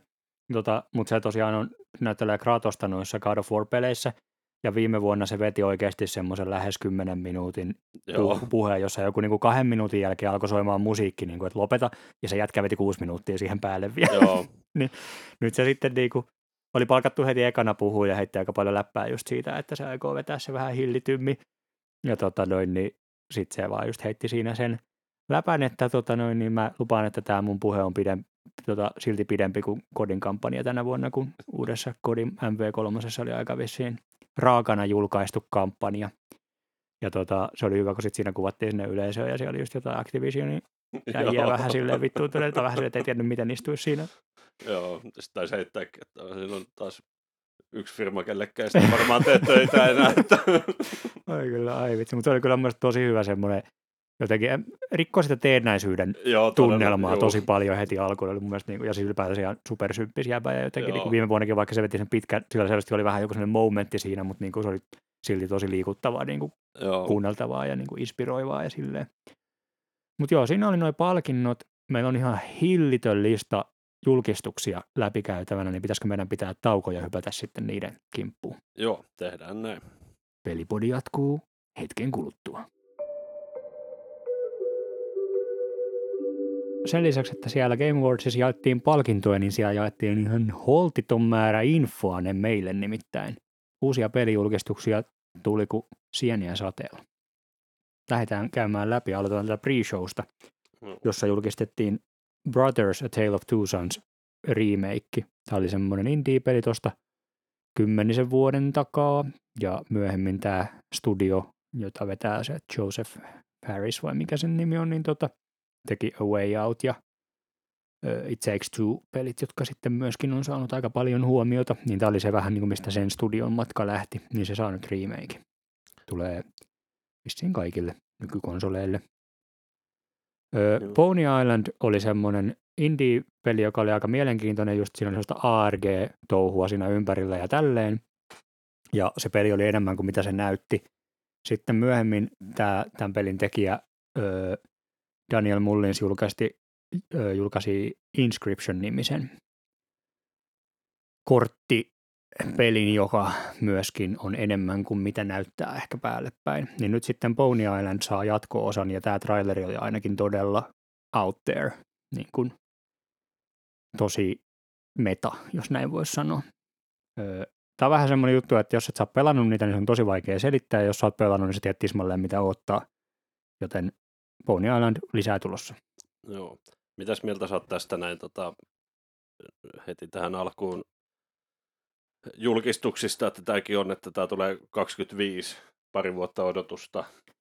No mutta toisaalta 25, nyt, no se kaksi vuotta ennen on mun mielestä semmoinen niin kuin kohtuullinen videopelin julkistusikkuna, Joo, öö, koska niiden pitää kuitenkin esimerkiksi pystyä promoon sitä ennen, ja monesti se on helpompi niille esimerkiksi rekrytä lisää porukkaa siihen projektiin, kun ne Niin, julkistaa sen, totta. niin me te- työskennellään tämän parissa. Mutta Joo. samaan aikaan niin kuin, kyllä niin kuin muutama, muutama 2025 numero, mitkä siellä ruudulle tuli sen illan aikana, niin sattui mun sydämeen, mutta palataan niihin myöhemmin. joo, Ö, The Rise of the Golden Idol, eli The Case of the Golden Idol oli semmoinen ö, vähän painttityylisellä piirustustyylillä tehty ö, old school adventure-pelin tyylinen murhamysteeripeli. Game Passissakin taisi olla se ensimmäinen, niin siitä nyt se saa jatko-osan ja toisin kuin ensimmäinen peli lisäosineen, niin tämä näytti olevan täysin 3D ja uudenlainen art style, mutta äärimmäisen ylistettyjä indie-pelejä. Tota noin, niin noin Golden Idol peli sivukeisseineen, niin mä veikkaan, että toikin tulee olemaan laadukasta tavaraa. joo. Usual June. Hirveästi tämä peli ei niin kuin kertonut muuta kuin tunnelmasta, mutta Fingiltä eli Night in the Woodsin ja Tunikin tekijöiltä, eli tämmöistä sydämeen iskevää indie-pelaamista ja paljon mysteereitä varmastikin luvassa. Öö, sitten oli just kun puhuttiin aikaisemmin, täällä taisi olla semmoinen niin kuin osa sitä Games for Inspiration, tai miten se sitten olikaan, että täällä oli Harmo, Harmonium the Musical, mikä oli tämmöinen tota, öö, erityisesti just vaikkapa kuuro, kuuroille tai niin kuin kuulovammaisille suunnattu seikkailu, ja niin kuin se päähenkilö on kuulovammainen, ja se vähän niin kuin käyttää viittomakieltä siinä, ja sitten se on kuitenkin semmoinen musikaalipeli, ja silleen näytti aika kiinnostavalta, ja se oli myöskin Game Passiin tulossa. Joo. Ja näköjään Netflix Gamesiin. Okei, näköjään. En, en ole edes vielä tutustunut, miten niitä pelejä edes pääsee pelaamaan. Aa, mutta... ne toimii siis, no se voi olla, että se mobiilijulkaisu ehkä on sitten Netflix. Gamesilla. Se toimii sillä, että sä lataat ihan esim. iPhoneilla App Storesta, mutta sitten sinne vaan pitää kirjautua Netflix-tunnuksilla, Okei, että sitä niin, pääsee niin. niin pelaamaan. Joo, Aika moni isokin peli on tullut niin kuin iPhoneille just Netflix Gamesin kautta, niin kuin mun mielestä Hadexen iPhone-versio tuli niin kuin Netflixin Joo. kautta. Öö, henkilökohtaisesti on tosi kiinnostunut tästä seuraavasta Windblown Motion Twiniltä, eli Dead Cellsin tekijöiltä. Dead Cells oli semmoinen Metroidvania öö, roguelike peli, 2D, tosi smoothin tuntunut ja tosi hyvin animoitu ja sellainen, niin nyt tämä niiden uusi peli näyttää, että se on jonkinnäköinen ehkä roguelike, mutta co-op mahdollisuuksia näytti olevan siellä useampi pelattava hahmo ja taidetyyli on tuommoinen 90-luvun piirrosanimaatio, jotain dinosaurusalieneita ja lepakoita ja kaikkea näytti tosi jotenkin no, vinkeältä. näyttää, näyttää kivalta kyllä. Jep. Äsken tuossa Pauli vähän pelaskin tota noin, niin Tamperia, niin Tamperin tekijältä öö, tai tekijöiltä Droolilta tulee Tamperin jatko-osa Thrasher. Eli Tampere oli rytmipeli, joka oli tosi semmoinen perkussiovoittonen ja silleen niin Thrasher näytti Tamperin jatko-osalta, en tiedä mitä- muuta siitä sanoa. Ei, ei mitenkään yksi yhteen, mutta tosi tunnistettavasti, että tämä on Tamperin tekijöiltä Joo, kyllä. visuaaliselta tyyliltään. Sitten tänä vuonna tuli kaksi, kaksi kalastuspeliä, Dredge ja Dave the Diver, niin aika kiinnostavaa, että niillä tulee yhteistyö DLC, eli Dave the Diveriin tulee niin kuin Dredge-lisäosa. Joo. Mä en muista, että onko koskaan tapahtunut niin kuin tällaista, että kaksi jotain, okei toinen noista ei ole indie-peli, mutta kaksi lainausmerkeissä indie-peliä julkaistaan ja sitten ne päättää samana vuoden, niin saman teeman ympärillä ja sitten ne päättää sen takia niin kuin tehdä yhteistyötä. Onko ne vaan ne on tehnyt pitkään niitä pelejä ja sitten vaan sattuu julkaisen samaan aikaan ja sitten onkin, että no niin, Niin. niin. No, tehdään molemmat- yhteistyötä. Ja jotenkin, no niin kuin, siis kun toi on semmoinen, että mä oon niin kuin kuullut läpi vuoden jengin vitsailevan just niistä ne kalastuspelit ja ne on niin kuin niput- niputtanut ne kaksi Joo. yhteen. Ja nyt ne sitten niin kuin virallisesti niputetaan yhteen, eli jotenkin hauska. Kyllä. eteenpäin. Eli seuraava oli Exodus. Tämä oli se, kun Matthew McConaughey tuli lavalle ja jotenkin, en tiedä, mun mielestä Matthew McConaughey sh- esiintyminen ja stick ei oikein toiminut. Se Joo, oli vähän ei. silleen, niin kuin, että se ei oikein tiennyt, missä se oli ja silleen, mutta Exodus on ö, Archetype Entertainment, jossa on jonkun verran entisiä BioWarein tota noin, tekijöitä sen studion taustalla, eli muun muassa Mass Effectin ja Dragon Agein luoneen studion tyyppejä. Skifi RPG, siinä oli tosi, tosi, tosi, tosi paljon Interstellar yhtäläisyyksiä siinä trailerissa. Siis se traileri oli käytännössä se kohtaus Interstellarista, missä Matthew McConaughey kattelee videota, kun sen lapset on ikääntynyt. Aa, Mutta se oli, niinku- oli, niinku- en tiedä, tuli vähän semmoinen fiilis, että tässä ei ollut mitään alkuperäistä tässä trailerissa. Mutta koska sen takana on ihmisiä, jotka on tehnyt pelejä, mistä mä tykkään, niin katsellaan. Ei Mm. myynyt, en, en ole vielä ihan hypeissäni, mutta katsellaan. kyllä. Öö, Sonyltä joululahja God of War-faneille. God of War Ragnarokkiin tulee ilmainen lisäosa nimeltään Valhalla, joka on jonkinnäköinen roguelike-moodi. Tota noin niin. Ja se tulee ensi tiistaina 12. joulukuuta. Ensi viikolla ilmanen, Kyllä. on peli. Sitten Big Walk. Öö, näytti tosi hauskalta ja oli just semmoinen, mä olin heti, että mä haluan pelata Jep. Paulin kanssa. tota, ö, Untitled Goose Gamein tekijöiltä House Houseilta. Untitled Goose Game oli se peli, missä sä oot semmoinen hanhi, joka yleensä oli joku tehtävä, että sen piti vaikka käydä pilaamassa joku markkinat tai mitä lienee. Tosi hyvä idea, ihan jees peli. Musta tuntuu, että tässä Big Walkissa ne vei vielä pidemmälle vaan, niin kuin, että ne keskittyy, että tämä peli on pelkästään tätä perseilyä. Ja se peli näytti siltä, että sä otat sun kaverit, sitten siellä on ne iso maailma, missä vaan niin kuin, voi tehdä kaikkea hassua, niin kuin laskea pyllymäkeä tai milloin mitäkin. Mutta niin kuin, kannattaa katsoa traileri, koska se sävy oli jotakin tosi, en mä tuli vähän joku Adventure Time ehkä mieleen tai Mm. semmoinen. Joo, tämäkin valitettavasti vasta 25 tulossa sitten. Jep, Että, totta. Öö, Hellblade 2. Senua's Saga, siitä tuli uusi traileri, joka näytti edelleen tosi hyvältä, kuten aikaisemmatkin trailerit siitä. Ja sen lisäksi niillä oli myös tosi siisti musiikkiesitys siitä niin kuin pelin soundtrackilta. Mun mielestä mikä sen bändin nimi oli, vähän just semmoinen shamanistinen viikinkimusiikki tunnelma oli, sopii, sopii niin kuin hyvin siihen peliin ja jotenkin musta tuntuu, että jäi enemmän mieleen kuin se traileri mulla ainakin itse joo,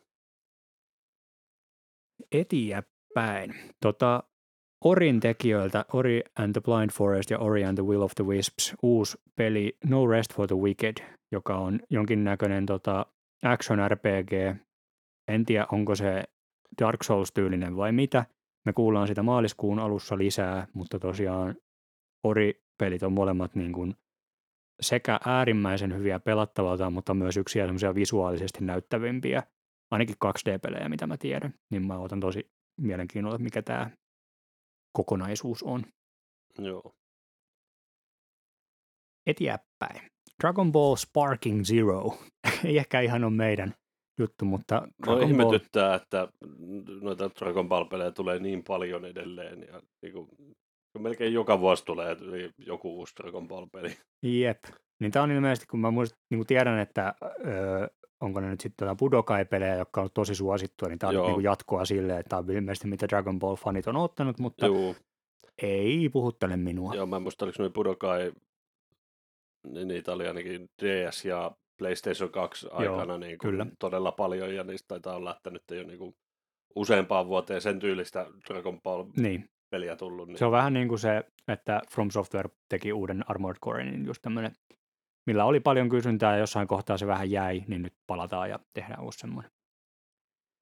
Öö, seuraava on ihan mielenkiintoinen Supermassivein ja Behavior Interactivein yhteispeli, eli Dead by Daylightin tekijät ö, Behavior Interactive, niin tota, joka on semmoinen ö, kauhupeli, missä yksi pelaaja pelaa aina, mä en muista, onko se yksi vai useampi vai yksi pelaaja pelaa niin murhaaja ja muut koittaa niin selviytyä, ja sitten siellä on just kaikista kauhuleffoista, niin kuin vaikka Friday the 13 tai Joo, Nightmare on Elm Streetistä tai Ringistä tai tälleen näin niitä pahiksia, niin nyt niiltä tulee uusi originaali kauhupeli yhteistyössä Supermassiven kanssa.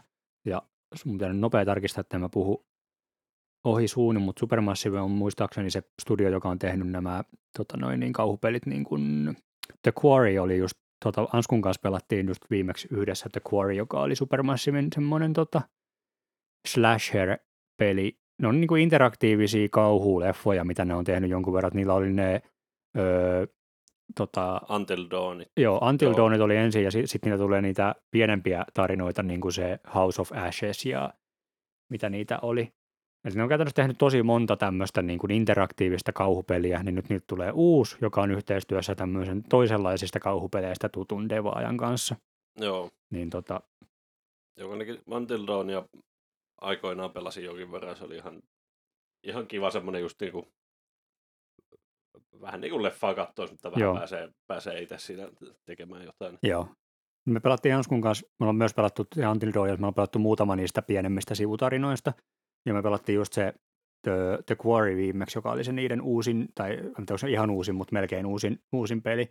Joo, Ja se oli ihan törkeä hyvä. Se oli just semmoinen niin kuin kesäleirille menee jotain kollegetyyppejä ja sitten jotain tapahtuu. Ja siitä, kun se si- siinä alussa saat niin kuin jakaa silleen, että mä, siinä oli muistaakseni kolme ja kolme tai jotenkin tälleen niitä niin kuin hahmoja niin kuin, ö, naisopiskelijoita ja poikaopiskelijoita. Me jaettiin ne Anskun kanssa, että mä otin ne kaikki jäbät ja se otti kaikki mimmit ja sitten oli jotenkin hauska, kun tuota, pelattiin se sille yhdessä aina vuoron perään oltiin aina kiipelissä, että mitä meidän hahmoille tapahtuu. Mutta Joo. semmoista lisää tulossa. Ja lisää tämmöisiä klassikko franchiseen paluita, nimittäin Visions of Mana, eli Secrets of Mana pelisarja saa jatkoa niin kuin From Back in the Day. Semmoinen JRPG, mikä on kyllä niin kuin tosi lähellä monien sydämiä. Joo. Musta tuntuu, että on paljon pelaajia, jotka mitä tahansa Square Enix tekee, niin ne vaan tykkää pelaa kaiken, että niillä on aika lojaali fanikunta kyllä. Nyt niillä on aika semmoinen tietty, ne tekee myös semmoista niin tietynlaista tuotetta, mitä kauhean moni muu pelifirma Joo. ei tee. Et niillä on ehkä semmoinen oma niche ja ne vaan paketoi sitä vähän eri lailla. Ja Joo. ei, kyllä mä sanon, että kyllä Squarella on tosi monipuolisesti sinänsä pelejä, mutta kyllähän ne niin kuin niiden ydinjuttu on JRPG ja aina Kyllä. ollut. Joo, ja mietin, että ihan lähivuosiin asti niin tota, äh, Square Enixin pelejä on pystynyt ostamaan vielä niiden nettikaupasta Pleikka 1 ja Pleikka 2. Ja niin kuin myös, niillä on ne klassikkopelit, mitä ne vaan sitten myy niin, kuin, niin pitkään kuin ne vaan pystyy ja jengi ostaa niitä ja Aika lailla. tällainen. Että, Ja ensi vuoden odotetuimmaksi peliksi äänestetty Seiska Remakein kakkososa, mm, kun se on nyt pilkottu vissiin kolmeen osaan se alkuperäinen Seiska näissä remakeissa. joo, Öö, Hideo Kojima on yksi mun kaikkien aikojen suosikki videopeli auteureja, eli tämmöisiä visionäärejä voisi jopa sanoa, niin no aikaisemmin puhuttiin siitä, että kun palkinnot saa niin kuin aika, aika vähän, vähän tota noin, niin huomioon Game Awardsissa, niin yksi asia, mikä ei koskaan saa vähän huomioon, on Hideo Kojima Game Awardsissa. Siis Jeff Keelyllä on semmoinen, en mä tiedä, ehkä obsessio siihen mieheen, tai siltä se vähän, vähän vaikuttaa, mutta siis Hideo Kojima on alun perin tullut tunnetuksi Metal Gear-pelisarjasta, Metal Gear Solid-pelisarjasta, ja tota noin, niin, öö, sitten kun se lähti, tai oikeastaan sai, pistettiin pihalle Konamilta MGS Vitosen valmistuessa, joo, niin tota, se perusti oman studion Kojima Productions, joka julkaisi sen Death Stranding-pelin, missä Norman Reedus vie paketteja post-apokalyptisessa maailmassa. Ja siitäkin on tulossa jatko-osa, joka ei ole vielä tullut, mutta trailerit julkistettiin just viime vuonna vai tänä kesänä. Mutta sen lisäksi ne nyt päätti jo julkistaa sit seuraavan projektin myös, nimeltään OD eli Overdose.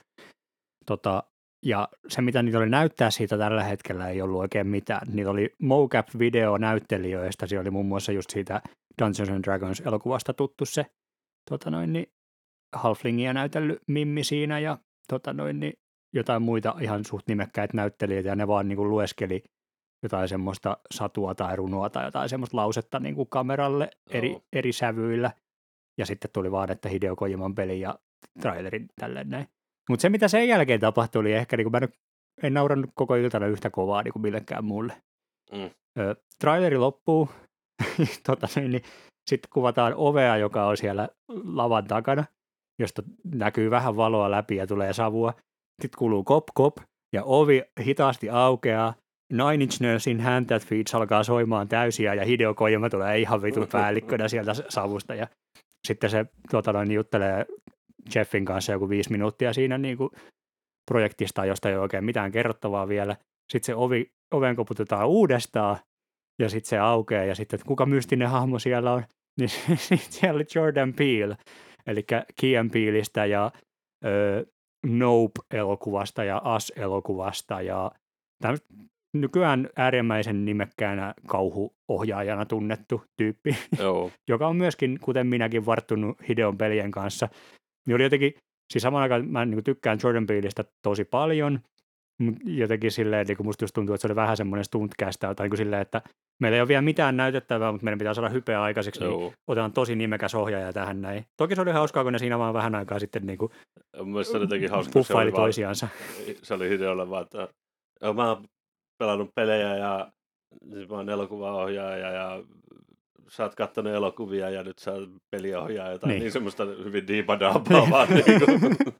No mutta just silleen, mä kyllä samastuin siihen, mitä Jordan Peele sanoi, että kun se pelasi niin kuin MGS 2 eikä kertaa, mulla se oli MGS 1 muistaakseni, tai niin kuin, että se oli se, missä mä, mistä tuli jo fani silloin, niin tuota, MGS 2 se pelasi, niin se niin kuin hyvin nopeasti hoksa siinä, että tämä taide iskee eri lailla, ja se on myös tosi hyvin kuvattu, niin kuin mitä Hideon, Hideon pelit niin kuin verrattuna muihin peleihin, että vaikka ne on tosi öö, itse kehuvia, mm. niin kuin, jos Hideo Kojima tekee pelin, niin sä voit olla varma, että sen alkuteksti tulee siinä pelialussa, joka sanoo 40 kertaa sen nimen sen miehen.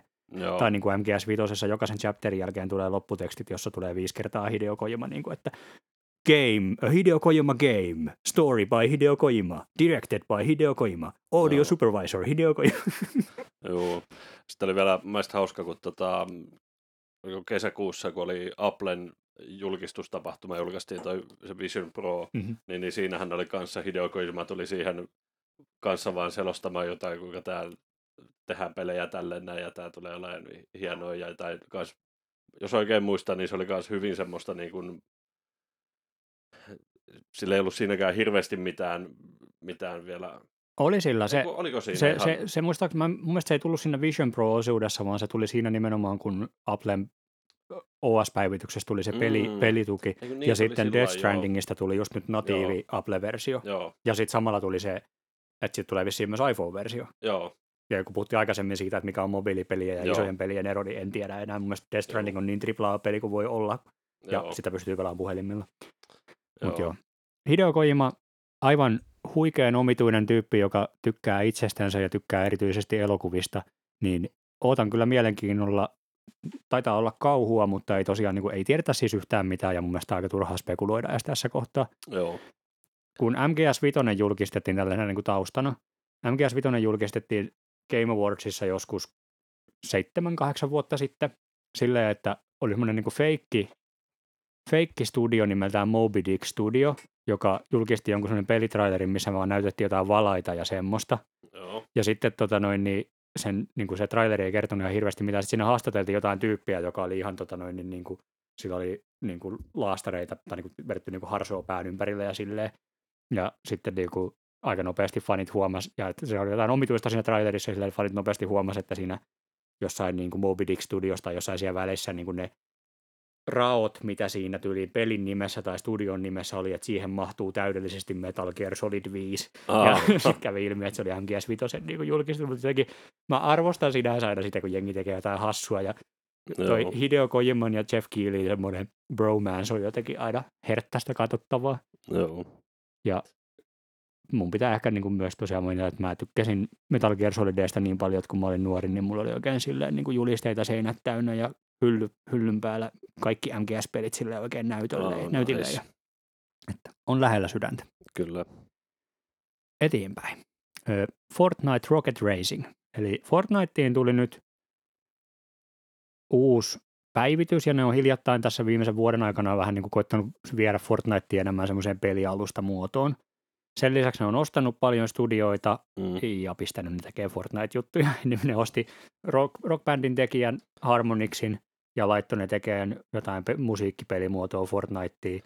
Ja ne osti Psyonixin, joka teki Rocket Leaguein ja laittoi ne tekemään autopeliä Fortniteen. Tulisiko ja sen rockbändi lisä... Fortniteen?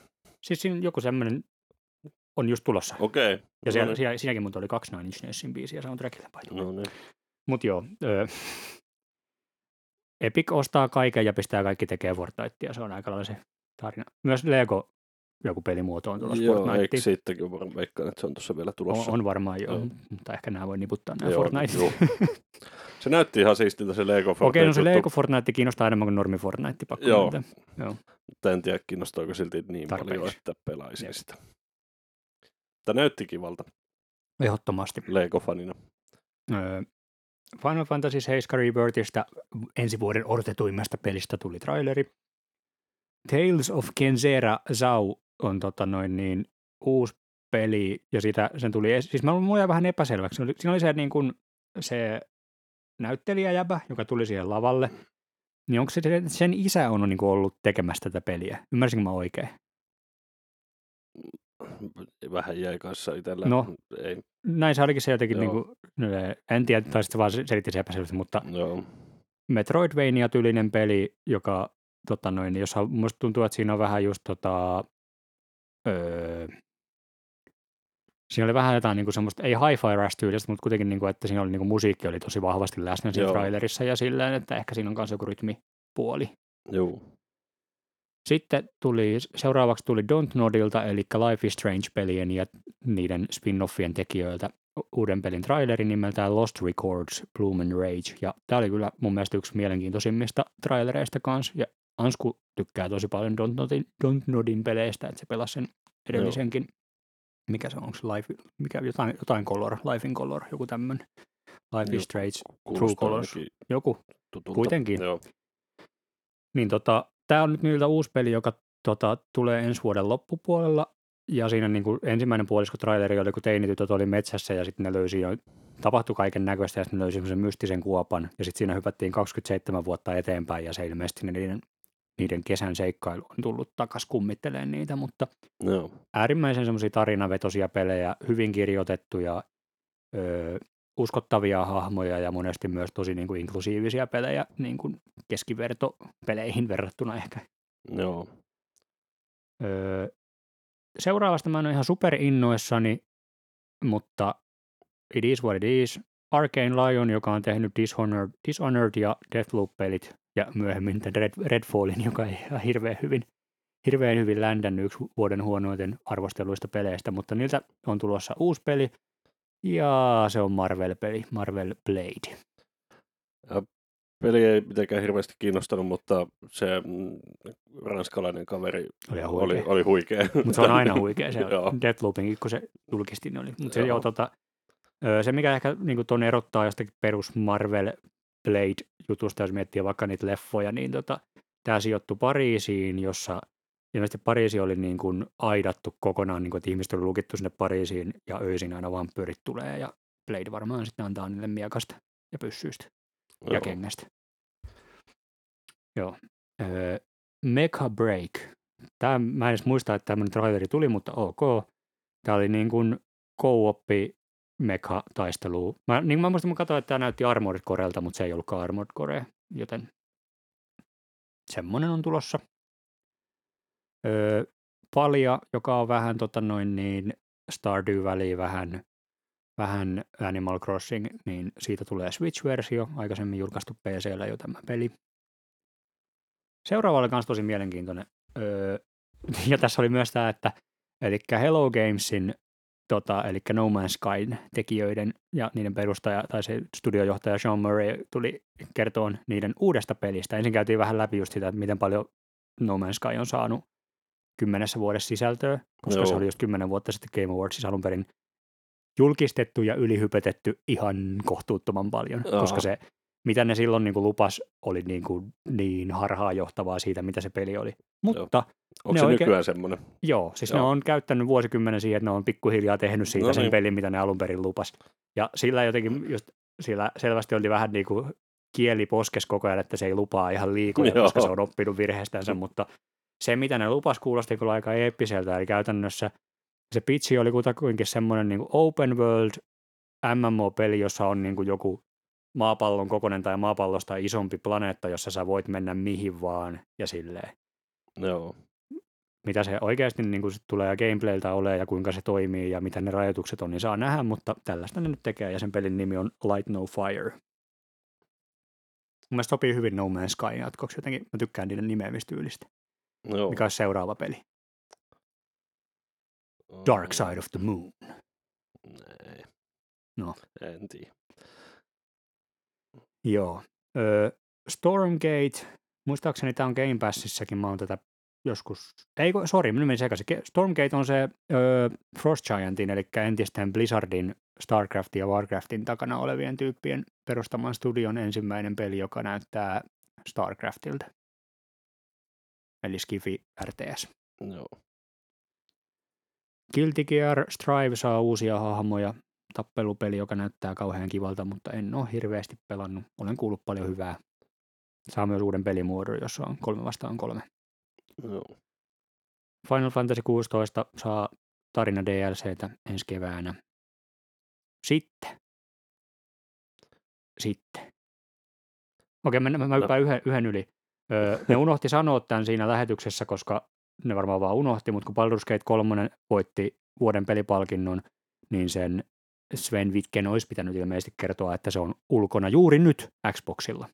Oh. Eli se Xbox-versio tosiaan ei tullut silloin, kun sen piti, koska ne ei saanut sitä Xbox Series S toimii sitä split Joo. Ja sitten koska Microsoftilla on ollut tosi tarkat säännöt siitä, että niissä pitää olla samat ominaisuudet konsolista riippumatta, Joo. niin ne ei vaan saanut julkaistua sitä. Mutta sitten koska Baldur's Gate oli semmoinen menestys, niin Microsoft oli silleen, no julkaiskaa se, julkaiskaa se silleen, että Series S ei voi pelata sitä multiplayeria. Tai ainakaan split screenin. Joo. Mutta se, mitä mä viime jaksossakin jo ennustin, julkistettiin nimittäin jatko-osa Monster Hunter Worldille nimeltään Monster Hunter Wilds. Woo! Vuonna 2025. Woo. Mä olin jotenkin niin, niin valmistaa mun ensi vuoden, tiedätkö se Joo. The-peli. Mutta se näytti hyvältä. Siinä Joo. ei ollut paliko tai ei ollut sitä koiraa, millä ratsastaa, mutta sen sijaan siinä oli lintuotus, millä pystyy vähän liitämään myös. Joo. Näytti nopeampi temposelta kuin Worldi. Saa nähdä, onko yhtä nopea tempoinen kuin Monster Hunter Rise. Koska Rise oli aika paljon niin semmoinen Joo. vauhdikkaampi, kun siinä oli ne silkki, silkbindi-hommat vielä, millä pystyy nopeasti nostamaan itsensä tai tälleen. Mutta se tulee varmasti olemaan kyllä aika iso juttu sitten 2025. Kyllä. Ja, Ja siinä olevan- me käytiin koko lista läpi. Siinä oli kaikki uudet pelijulkistukset Game Awardsista. Joo. Oliko semmoisia, mitkä niinku jäi itsellä eniten kiinnostaa? Um,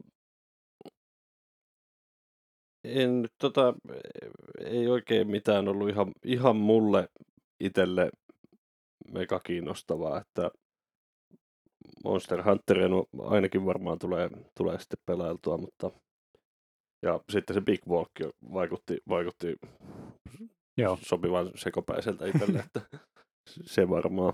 Joo. Musta tuntuu, että no, tulee varmasti kokeiltua sitä Stormgatea, vaikka sillä on maailman geneerisin nimi. Se on juuri se Blizzardin, entisten Joo. Blizzardin tyyppien uusi peli. No, Monster Hunter Wilds ennakkotilaan varmasti, vaikka yleensä en ennakkotila pelejä, koska Monster, olen aika sellainen Monster Hunter Mark, eli jos myyt mulle Monster Hunteria, niin luultavasti ostan. Öö, sitten siellä tota noin, niin, ei, ole, ei ollut niinku mitään uusia julkistuksia, mutta Persona kolmosen remakeista tuli uusi traileri. Mm. Ja itse asiassa tuosta listasta puuttu, mikä nyt käytiin läpi. Mä en tiedä, ehkä se ei sitten ollut uusi traileri, mutta Personan tekijöiden se uusi peli, jolla on joku, se on joku Refantasia, mitä lienee se pelin nimi.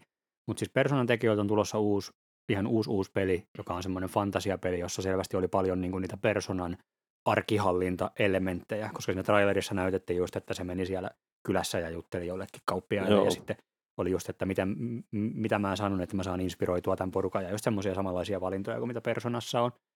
Niin Mä niinku tykkään niin paljon siitä studiosta, mutta musta tuntuu, että mä oon ihan täysin ok sen kanssa, että jos seuraava Persona tulee joskus paljon myöhemmin tai vaikka, että ne ylipäätänsä vaan tekee jotain muuta. Mä veikkaan, että Persona 6 tapahtuu kyllä ennen pitkää, mutta tehkää se sitten, kun sillä tuntuu. Mm. Nyt tulee Persona 3, tulee remake, niin joka sitten pyörii varmaan vitosen moottorilla ja näytti, että siinä on tuotu aika paljon semmoisia niin parannuksia nelosesta ja vitosesta, kun sekä Persona 3 että nelonen tuli alun perin PS2, kun miettii. Joo. Ja vielä tosi myöhään PS2. Mä itse mun historia Persona franchisein kanssa, että mä ostin Vitan ja pelasin Persona 4 Golden ja jäin ihan superkoukkuun. Sitten mä palasin Persona 3 Portableen, minkä mä ostin kanssa, kun oli PSP-versio, niin mä ostin sen Vitalle. Mä en pelannut sitä koskaan loppuun, koska se oli ehkä toisen Persona-pelin jälkeen aika niin kuin paljon samaa. Sitten tuli Persona 5, tykkäsin, ei ihan yltänyt mun rankingissa Persona 4 tasolle, koska Persona 4 on yksi mun kaikkien aikojen suosikkipelejä varmastikin. Tota, Persona 6 tulen odottamaan, mutta tämä mitä tässä välissä tulee, niin mä oon melkein vielä enemmän innoissani siitä. Joo. Tässä muuta siellä vielä väleissä oli kaikenmoista, mikä ei varmaan ihan tähän listalle vielä päässyt, niin Sega koittaa, koittaa tulla uudestaan. Ai vitsi, se Segan traileri. Joo, se oli kova.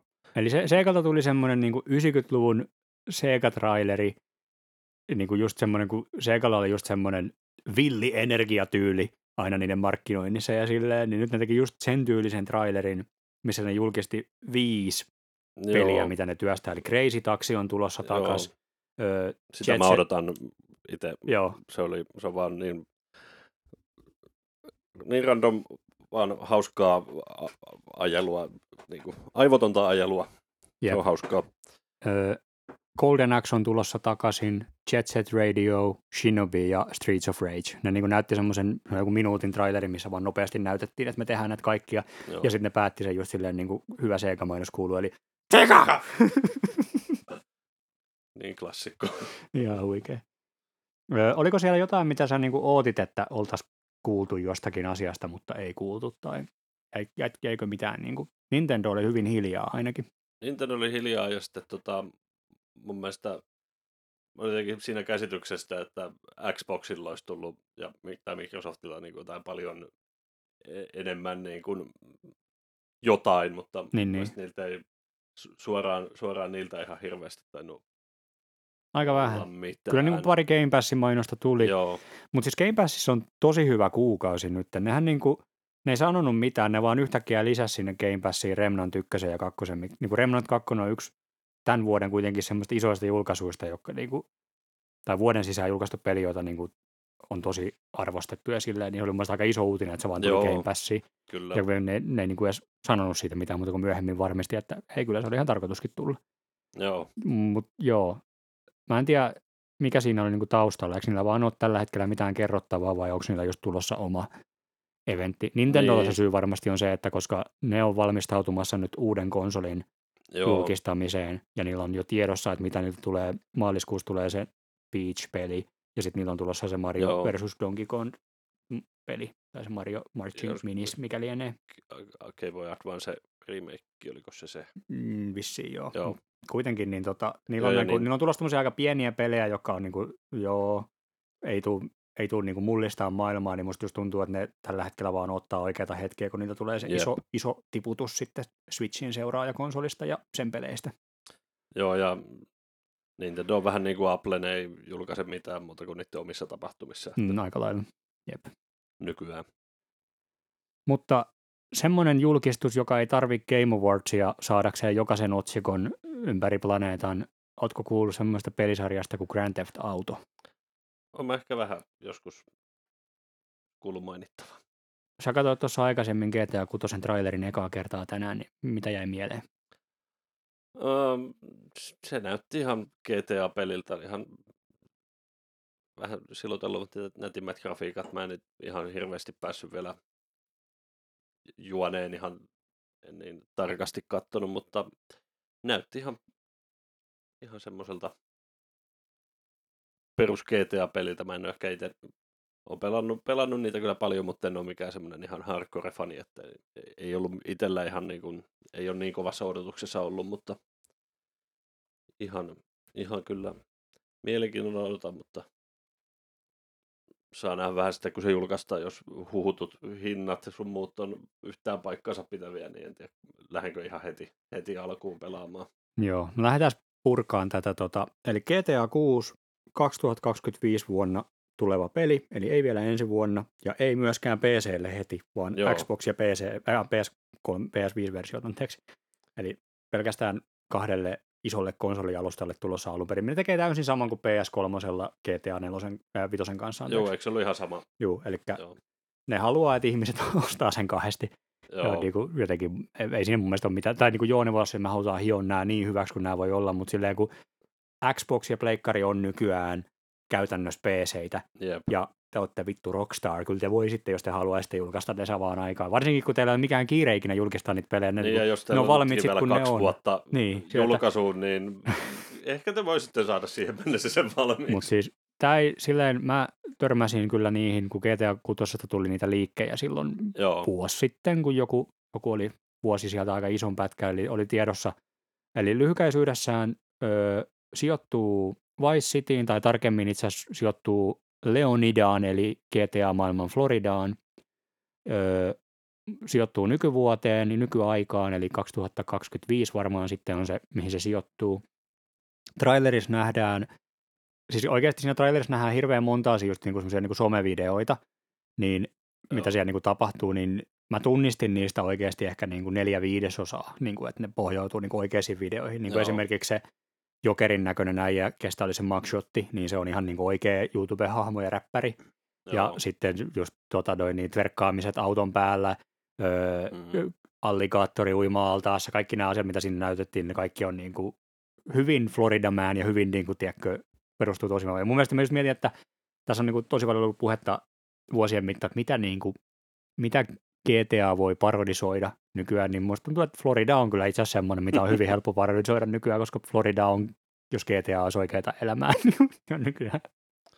joo. Tota, öö, mitäs muuta siinä nyt? No siis näyttää, no niin kuin sanoit, näyttää tosi hyvältä. Öö, tarina on tällä kertaa, siinä on kaksi, kaksi ilmeisestikin pelattavaa hahmoa, tai tämä nyt ehkä pohjautuu niihin liikkeihin enemmän, koska niissä näytettiin, että niitä molempia pystyy pelaamaan. Eli vähän tämmöinen Bonnie ja Clyde-tyylinen rikospariskunta-tyyppinen tarina. Ja se traileri on lähinnä niin kuin 50-50 sitä, kun ne tyyliin käy vähän ryöstämässä paikkoja ja sitten ihan vaan sitä Miami tai Vice City fiilistelyä. joo. Öö, mä en tiedä, mä en ollut kauhean jotenkin innoissani, mutta kun mä Mm. näin tämän trailerin, niin pakko myöntää, että kyllä mä oon nyt aika innoissani. joo. Mä tykkäsin GTA 5 tosi paljon.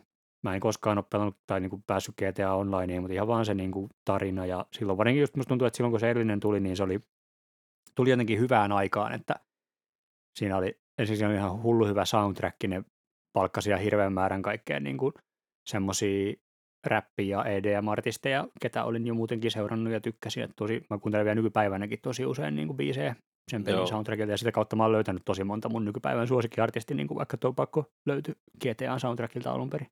Joo. Niin tota, en mä tiedä, kaiken kaikkiaan mä sanoisin, että niin kuin näyttää piru hyvältä. Jos ette ole kattonut sitä, niin minkä kiven alla te asutte, en tiedä.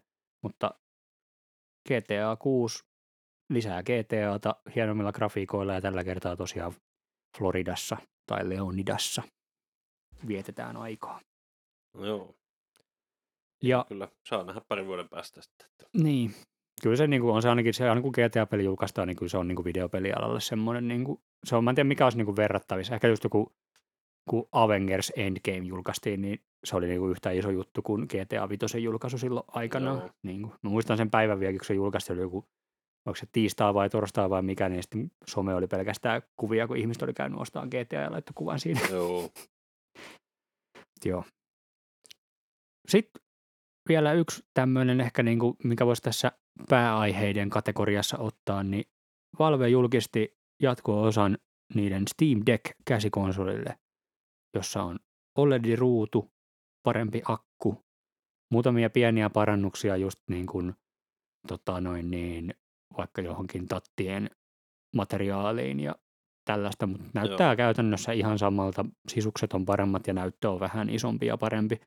Ja mä hankin sellaisen. Tota, mulla on tässä kädessäni OLED Steam Deck ja mulla on nyt tää ollut, mä ennakkotilasin sen ja sain sen siinä viikon, viikon myöhemmin ja tota, oon kyllä tykännyt ihan sikana, että tota, näyttö yllätti laadullaansa, vaikka mulla OLEDit telkkaria on silleen niin kuin tuttua, niin jotenkin se, että ei HDR-pelitkin näyttää tosi hyvältä ja HDR-pelit varsinkin näyttää niin kuin ihan superhyvältä. Ja Kyllä. Steam Deck ehkä niin kuin itsessään yllätti mut siitä, että kuinka samaan aikaan helppokäyttöinen se on, mutta myös, että niin kuin kuinka avoin se on. Eli tämä on ihan Linux-tietokone myös. Sä voit niin kuin painaa tuosta tuota virtanappia, niin sä voit puutata suoraan Linuxiin, ja Linuxissa voi sitten asentaa kaiken näköistä. Ja käytännössä kaikissa Steamissa myytävissä pelissä on niin kuin suoraan, että onko ne Steam Deck yhteensopivia vai ei. Mitä se tarkoittaa, että onko, se, onko sinne tehty joku grafiikkapresetti ja että onko siinä ohjaus niin kuin napit ja semmoiset niin sopivat tuohon Steam Deckille. Joo, ja eikö vaikka sitä ei olisi sitä profiilia valmiiksi, niin melkein kaikki pelit kuitenkin sieltä Melkein kaiken saa toimiin kyllä. Joo. Mä oon meinaan itse niinku just mennyt vähän niinku sen ulkopuolelle ja mä oon asentanut sinne muun muassa Battlenet Launcheria ja mä oon asentanut sieltä Vovin ja Diablo 4 niinku Steamin ulkopuolelta ja molemmat toimii aivan kuin unelma. Joo. Enemmän joutuu säätää ja varsinkin just semmoinen niinku, kun tekee jotakin tuon Steamin ulkopuolella, niin hiiri ja näppi se olisi kauhean kiva, koska vaikka tässä on touchpadit ja on kosketusnäyttö, johon voi tulla niin kuin se virtuaalinäppäimistö, niin sitten jos haluat kirjoittaa mm. jotain tiedostopolkuja, tiedätkö, kosketusnäytöllä, niin se on ihan perseestä. Eli jos hankit Steam Deckin, niin hanki joku USB-adapteri, millä sä saat langattoman hiiren ja näppiksen siihen kiinni, jos haluat sillä jotain muutakin tehdä kuin asentaa vaan sun Steam-pelit. Mutta niin kuin, ihmiselle, joka ei tykkää säätää, niin ei tarvi säätää. Ja ehkä asiat, mistä mä oon ollut kaikista eniten vaikuttuneet tähän mennessä, on just se, että miten moneen toi taipuu toi ton niin kuin, systeemin ohjausmalli, koska siinä on niin kuin käytössä kuvittelee Xbox 360 ohjain, eli sulla on kaksi tattia, kaksi liipasinta, kaksi olkanäppäintä, A, B, X, Y, Start, Selecti. Tota, mutta sen lisäksi tässä on sitten tota, ja D-padi. Sitten jos tässä on kaksi niin tuommoista trackpadia, vähän niin kuin mitä näkisit jossakin MacBookissa tai tälleen, ja sitten siellä takana on öö, vähän niin kuin jossain Pro Xbox tai Pro Pleikkari kontrollerissa, niin, tämmöiset niin kuin padlet. Niin ihan vaan niin kuin nämä tuo itsessään jo niin paljon lisää nappeja, mitkä sä voit ohjelmoida mitä haluat. Ja esim. Vovin tapauksessa sä voit vaan niin kuin pistää, että vaikka tämä on nyt F10 ja tämä on F9 ja tälleen, ja sitten sä voit keybindaa ne, miten, miten sä haluat. Joo. Niin just tota, semmoiset pelit, mitä ei niin kuin, tulisi mieleen, että voisi edes pelata ohjaimella, onkin semmoisia, mitä pystyy pelaamaan tällä, mikä on jotenkin aika jännä niin kuin kokemus. Joo. Silleen, että Esimerkiksi jossain Vovissa se olisi ihan perseestä, jos et sä välillä voisi vaan käyttää hiirtä, että sä klikkaat jotain käyttöliittymäelementtiä. Mm. Mutta silleen, niin kun se ongelma on korjattu, niin tuolla pystyy pelaamaan melkein kaikkia Vovin klasseja ilman mitään ongelmaa, vaikka se on niin kuin alun perin hiirellä ja näppiksellä suunniteltu peli täysin. Joo. Akkukesto on myös tosi hyvä. Että... Kuinka pitkään sä tulla, niin kuin, kuinka pitkiä pelisessioita olet päässyt? Öö, jos otetaan semmoinen niin kuin peli, joka on graafisesti tosi näyttävä ja on niin kuin, mä oon käyttänyt kaiutinta tai kaiuttimia ja on niin kuin näyttö ollut aika kirkkaalla mm. ja silleen, niin vaikka Death, Stra- Death Strandingin Director's Cuttia mä oon pelannut, niin öö, kyllä se antaa yli kaksi ja puoli tuntia niin kuin yhdeltä okay, istumalta no peliaikaa. Sitten taas jos pistää vaikka Vampire Survivorsin päälle, niin se hyppää yli kahdeksan tuntia. Joo. Sitten taas jos striimaat joko PCltä tai vaikka Nvidian sen GameStream-palvelun kautta tai Xboxin Game Passin kautta, Joo. niin sama juttu, sä voit katsoa sillä melkein, tai voit pelaa melkein 10 tuntia putkeen. Joo. Mutta tota, just semmoiset, niin kuin, mitä graafisesti intensiivisempi peli, niin sitä enemmän se vie akkua, mutta tota noin, niin kaikesta intensiivisimmällekin saa yli pari tuntia, mikä on niin kuin, ottaen huomioon, niin kuin, että se pyörii tämmöisellä kädessä pidettävällä vehkeellä, Joo. jossa on tosi iso näyttö ja kaikkea, niin on aika impressive.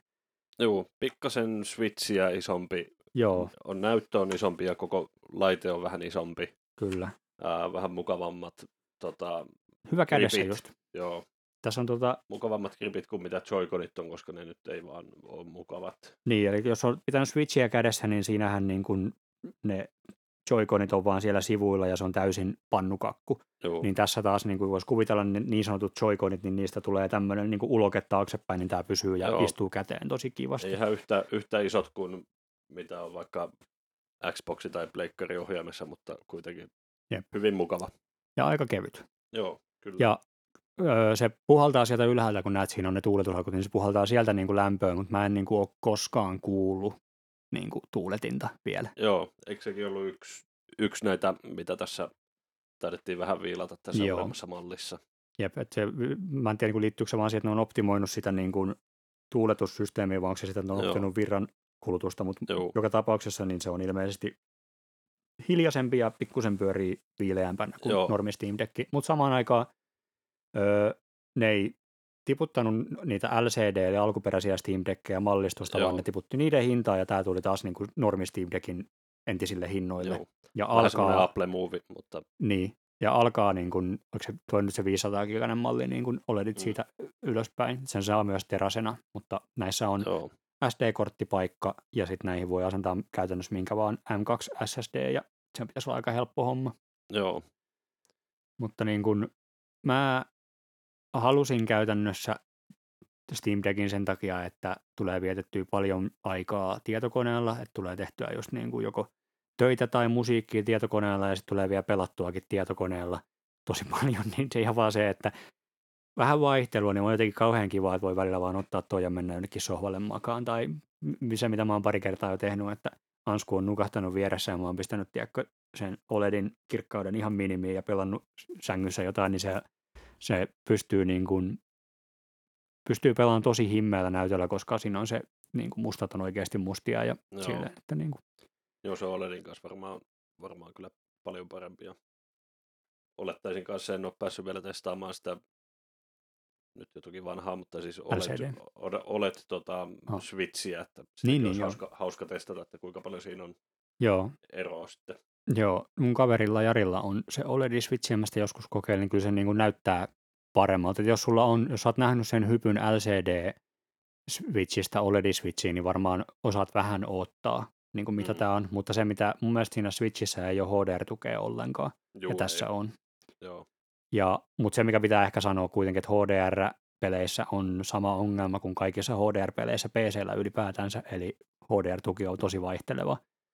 Et Joo. niin kuin Cyberpunkin, kun mä latasin ja asensin tuohon, niin tota, se näytti ihan superhyvältä, mutta sitten Diablo 4 HDR taas on semmoinen, että mä pistin sen vaan pois päältä, koska se näytti niin huonolta, vaikka sitä kuinka sääti. joo, Että Mä en tiedä, onko se, mutta mun on pakko sanoa, että Diablo 4 mulla oli sama ongelma, kun mä pelasin PCllä silleen, että se oli mun telkkarissa kiinni, missä on myös HDR. joo, Eli musta tuntuu, että se on vaan niin kuin pelikohtaisesti välillä huonosti tehty.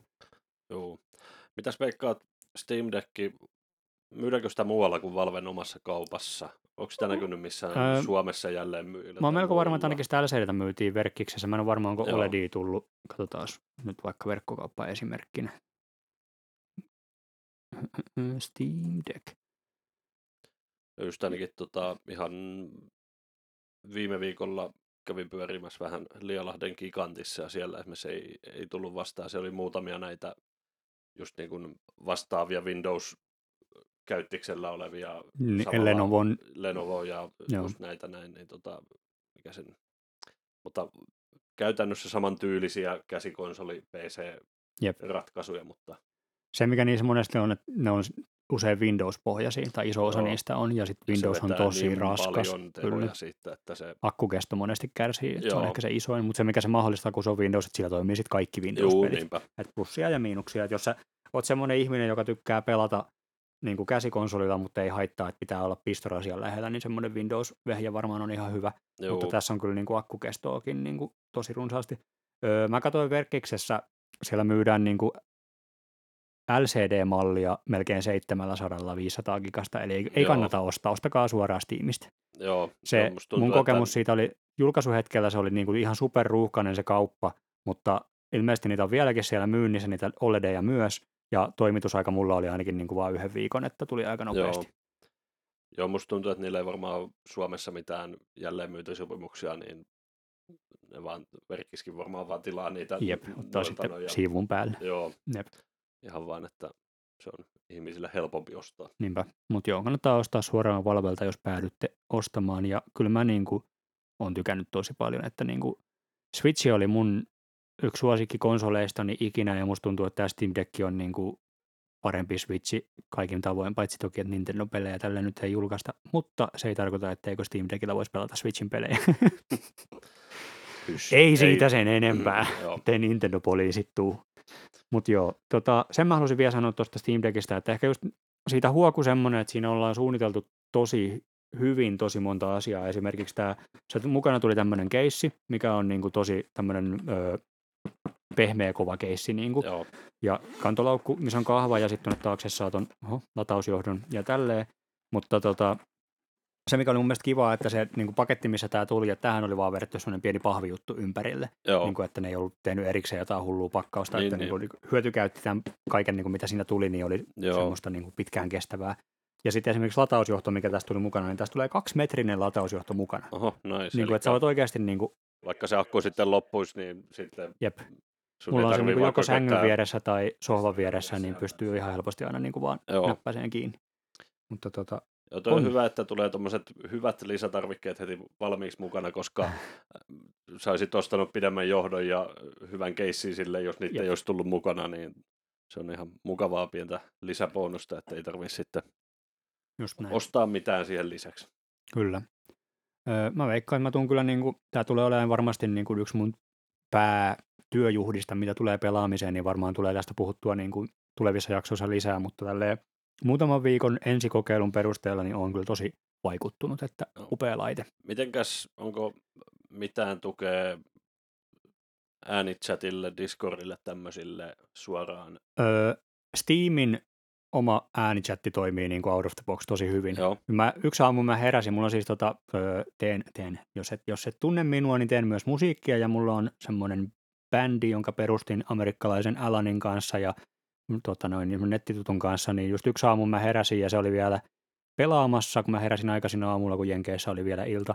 Niin mä vaan päätin kokeilla silleen, että mä niin kuin heitän sille sen videochatti tai puhechatti kutsun siitä niin kuin Steam Deckin kautta joo, Ja se niin kuin äänenlaatu oli tosi hyvä, ja sitten siinä pystyy Joo. myös niin kuin just kaikki samat ominaisuudet kuin mitä niin kuin Steamin deskariversiossa, että sä voit vaikka niin kuin remote play together, eli toinen voi striimata sen peliä, että voitte vähän niin kuin pelaa local co jos haluat, joo. tai sitten sä voit just painaa vaikka, että katso toisen striimiä tai tälleen näin siitä, että niin kuin, Niin, että aika samat, samat ja osaltaan paremmatkin ominaisuudet, mitä just Discordin kautta. niin, no, mä en tiedä, Discordin varmasti, kyllähän se siellä Linuxin puolella ja selaimessa niin kuin käynnistyy. Juu. Mä en ole itse testannut vielä, että saako sen jonain niin kuin overlay-juttuna, tiedätkö, Joo. siihen. Mutta sen mä tiedän, että siihen pystyy asentamaan niin kuin sinne SteamOS-tasolle overlay kaikkea, niin kuin, että sä voit asentaa sinne joku customit overlayt, vaikka mikä seuraa sun akkukulutusta tai Joo. tälleen, että se on tosi muokattavissa. Niin en osaa sanoa vielä, mutta joku ratkaisu varmastikin siihen Joo. löytyy, mutta niin kuin vähintään se Steamin oma chatti tai pelien omat chatit ylipäätänsä, että se on niin kuin PC siinä missä muuskin, että jos on peli, missä on niin kuin in-gameissa voice chatti, niin se toimii kyllä sillä niin kuin Steam Deckillä. Ja siinä on mikki Joo. integroituna myöskin. Joo, kyllä. Et se oli oikeastaan niin kuin Steam Deck. Joo. Onko vielä toinen pieni tauko ja vedetään sitten viimeinen osio, että mitä me ollaan tehty. Joo, tehdään näin. Palaamme pian Pelipodin pariin. Ja me ollaan takaisin. Sulle jäi Pauli jotain hampaankoloon Game Awardsista. No joo, vähän tota, osittain myös vähän tuohon Steam Deckiin sinänsä, mutta ei kuitenkaan tämä Nvidian tämä striimauspalvelu, Mhm. niin, niin Game Awardsissa vaan mietin, että onkohan oikeasti näin, kun ne, siinä oli mainosta joku tämmöinen, Mm. ne pelas, pelas tota, kyberpunkkia punkkia, ja siinä oli pari tyyppiä pelaajia, no näyttääpä hyvältä, kaikki toimii täydellisesti, että Joo. kysyi, että millähän tämä, osaatteko arvata, että millä tämä pyörii, että Niin Joku- oli pöytäkone siinä. Joo, joku 40-90 varmaan, että pyörii niin hyvin ja Mm. sitten ne ottaa siitä sivupaneeli auki ja siellä on Chromepuukkia. Ei, tämä on Chromepuukilla, että tämä tulee striimattuna tältä Nvidia-palvelusta ja sitten oli, että wow, että ei voi olla, että toimii näin hyvin. Mietin, että onko mikään noista striimauspalveluista kellään toiminut ikinä niin hyvin, että sä et huomaisi sitä, että se tulee striimattuna ja luulet, että se pyörii jollain 40-serialaisella. Niin no siis varsinkin kun ottaa huomioon, että nämä ihmiset, ketä siinä oli, niin oli jotain striimaajia, jotka niin kuin tietää, miltä videopelit näyttää ja Jep. tuntuu. Öö, on pari kertaa käyttänyt Game Passia silleen, niin kuin esim. Jenkeissä ollessa käytin Game Passia, joka toimi niin hyvin, että se kyllä niin kuin oli tosi vaikuttavaa, mutta kyllä siinäkin niin kuin tunnisti sen, että tulee JPG-artifaktia pikkusen ja Joo. sille, että vaikka viive ei häirinyt tai mitään, niin se, että en mä tiedä, jos se tulee sieltä HDRn kanssa ja niillä on joku HDR-näyttää tälleen, niin ehkä sekin riittää vaan siihen, että se saa niiden pää räjähtää, kun ne itse on nähnyt välttämättä sellaisena sitä tai silleen, mutta oli se vähän jo näytelty ollen, mutta samaan aikaan ehkä se pointti oli, niin kuin vaikka nyt tällaisena markkinointi-ihmisenä miettiä, että ehkä se pointti oli siinä vaan niin kuin ravistella ihmisellä sitä luuloa just, että se on Joo. jotenkin merkittävästi huonompi, koska mäkin olen niin kuin huomannut, että ei mun aina ole pakko esimerkiksi asentaa Game Passista jotain, mitä mä haluan pelata, mä vaan kokeilla ensin, miten se striimaa. Joo, kyllä tota, just vähän harmittaa, että tota unohdin ottaa, ollaan nyt en- muualla mun porukoillani nauhoittamassa, nauhoittamassa tällä hetkellä muu- muualla kuin Tampereella, niin tota, Poikkeuslokaatio, erikoisjakso. piti ottaa Xbox-ohjaajan mukaan ihan, että voisi voinut iPadilla testata vähän tota Game Passin striimosta, mutta ei nyt tullut sitten otettua, että ihan tekisi mieli, tekisi mieli itsekin testailla vähän, että kuinka hyvin se oikeasti sitten toimii. Kannattaa kokeilla. Se saatat yllättyä, koska se myöskin, että se mitä se nykyään on, niin ei ole sama, mitä se vaikka on pari vuotta sitten ollut tai Joo, silleen. Mutta oma netti siihen vaikuttaa kaikesta eniten. Esimerkiksi kotona musta tuntuu, että mä huomaan enemmän artefakteja kuin sit jossakin, missä on vaikka valokuitunetti, koska meillä on joo, 4G-meininki. joo.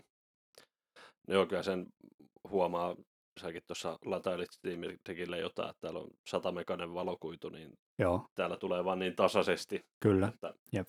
Niin ja on sitä samanaikaista kaistaa, että voi niinku Joo. ladata vaikka monta juttua tai striimata sarjaa ja ladata silleen, että ne hirveästi häiritsee toisia. Joo, Mutta joo. Öö, Steam Deckistä taas mulla jäi pari juttua sanomatta, mikä tajusin heti, kun mentiin tauolle, niin numero yksi, öö, ne oli nostanut siinä myös öö, näytön virkistystaajuuksia, eli ne, Joo. se on nyt 90 hertsinen VRR-näyttö, eli Variable Refresh Rate, eli mitä se tarkoittaa, vähän niin kuin G-synkkimäisesti tota noin, niin, öö, vähentää sitä tarvetta käyttää V-synkkiä ilman, että kuva repeilee lukittamalla sen näytön virkistystaajuuden joko tismalleen siihen, millä se peli pyörii, tai sitten sillä jaettavalla, kahdella tai kolmella jaettavalla lukuun. Niin mä pelaan tosi paljon itse siis, kun se on 90 hertsinen se OLED-näyttö, niin mä lukitteen sen 45 fps, jolloin se on kaksi freimiä per Joo. sekunti, niin se näyttää tosi smoothilta, niin kuin, että en Joo. huomaisi 60 fps hirveästi mitään eroa, joka Joo. pyörii ehkä jopa sulavammin kuin 60 fps niin kuin mun silmille, koska se on kuitenkin niin kuin 90 hertsinen ruutu. Öö, mutta akkukestohan se vaikuttaa ihan hirveästi, että onko sulla 45 hertsiä vai 90 hertsiä, Joo. niin kuin, että 90 freimiä sekunnissa. Niin noi luvut, mitä mä äsken sanoin niistä mun akkukestoista, niin on aika pitkälti muistaakseni just sillä, että mulla on se 45 joo, hertsiä lukittuna. Öö, ja sitten toinen juttu, mitä piti just sanoa, että mä oon tehnyt aika paljon sitä, että mä oon niinku striimannut Moonlightilla, eli Nvidian sillä local area network striimaushommalla mun PCltä niin kuin Steam Deckin näytölle, niin se on tosi siistiä. joo, Öö, Ehkä mä voin käyttää tämän aasin siltana. Mä oon muun muassa pelannut sillä palkittua videopeliä Suomesta nimeltään Alan Wake 2. Öö, tosiaan me aikaisemmin puhuttiin siitä jo jonkun verran, mutta Remedy, suomalainen pelistudio Max Payneistä ja Controllista ja Alan Wakeista tunnettu ja Quantum Breakista, jos joku sen siitä tuntee. Öö, julkaisin nyt sitten pitkän tauon jälkeen Alan Wake-pelille jatko-osan ja se on öö, mun mielestä yksi vuoden merkittävimmistä pelijulkaisusta monellakin tapaa. Siinä on mun mielestä niin kuin, puhuttiin aikaisemmin Hideo Kojimasta ja siitä just kuinka Hideo Kojiman niin kuin, tyyli iskee silleen ihan eri lailla, niin musta tuntuu, että Alan Wake 2 Remedy tekee saman tyylisiä jänniä valintoja kuin mitä Kojima tekee sen peleissään, mutta jopa ehkä onnistuneemmin kuin mitä Kojima tekee sen peleissä. Öö, Eli Alan Wake 2 on suoraan jatkoa Alan Wake ykköselle ja sen lisäosille. Jos ette ole pelannut sitä ensimmäistä, niin mä melkein sanoisin, että ei ole kyllä mikään pakko, koska se ensimmäinen oli niin kuin tosi just hyvä tyyli, tosi kiinnostava tarina, mutta pelinä ei mikään ihan uskomaton. Öö, IGN teki Sam Lakein kanssa tota, semmoisen recap-videon, missä Sam Lake kertoo omin sanoin just tota noin, niin, niin kuin tarinan tähän mennessä, missä se niin kuin kattaa sekä öö, mihin, miten niin kuin Alan Wakeissa on tapahtunut tähän mennessä, mutta myös öö, kontrollin tapahtumat, jotka liittyy sitten tähän Alan Wake 2. Nimittäin Control, Joo. joka oli edellinen Remedy-peli, niin sen muistaakseni se AVE DLCssä oli niin kuin se juttu, että se kytkeytyi vähän niin kuin Alan Wake-universumiin. Öö, Control, no, mä en tiedä mistä lähtee selittämään tätä, enkä mä nyt aio koko pelien juonia selittää, mutta niin kuin Control kuitenkin kertoi semmoisesta Federal Bureau of Controlista, joka on semmoinen tota noin, niin virasto, joka tutkii kaikkea yliluonnollisia tapahtumia ja kaikkea semmoisia ilmiöitä. Ja Alan Wakein tapahtumat on vähän niin kuin yksi niistä keisseistä, mitä ne siellä tutki. Ja Alan Wake 2 taas on enemmän control-viittauksia kuin mitä ehkä päälle päin oottaisi. Öö, mutta siis Alan Wake 2 on tota kauhuselviytymispeli, joka sijoittuu just tota noin, niin tonne niin kuin Northwest jenkkeihin, eli hyvin Twin Peaks-mäisiin maisemiin, ja se peli ottaa todella, todella, todella paljon Twin Peaksilta, kuten se edelleen jänsikin, mutta erityisesti tämä kakkonen ottaa niin kuin ihan super paljon Twin Peaksista. Joo. Niin kuin siihen, enkä tarkoita, että ei huonolla tavalla ottaa, vaan niin kuin nimenomaan, että ne omaa asti, että ne niin kuin Joo. tunnelmoi ihan selvästi Twin Peaksillä. Joo. Mutta myös True Detectivein ykköskausi on toinen semmoinen, mikä musta tuntuu on ollut semmoinen niin kuin viba juttu siinä, eli mysteerisiä kulttimurhia ja öö, pelottavia hirvenpää naamareita ja kaikkea sellaista. Öö, se pelissä on tosi jännä tunnelma, kun sä et ymmärrä, mitä tapahtuu ja fiktio muuttuu todeksi sun ympärillä ja tälleen. Mä koitan puhua vähän tälleen niin kuin ei spoilaavasti ympäripyöreästi, koska mä oikeastaan sanon, että kaikki, jotka tätä kuuntelee, niin kannattaa tutustua Alan Wake, varsinkin Alan Wake 2. Tota, se peli tykkää tosi paljon säikäytellä sua, nimittäin jumpscareilla, välillä vähän ehkä liikaakin, mutta mä jotenkin, mua se nyt ei ole häirinnyt, koska se on vähän niin kuin se, se käy järkeen sen pelin tarinassa, että mikä tai miksi sua säikäytellään, tai mikä se on, mikä säikäyttelee sua. Öö, siinä pelissä on ahdistavan omituisen tunnelman lisäksi aivan helvetin paljon suomalaisuutta.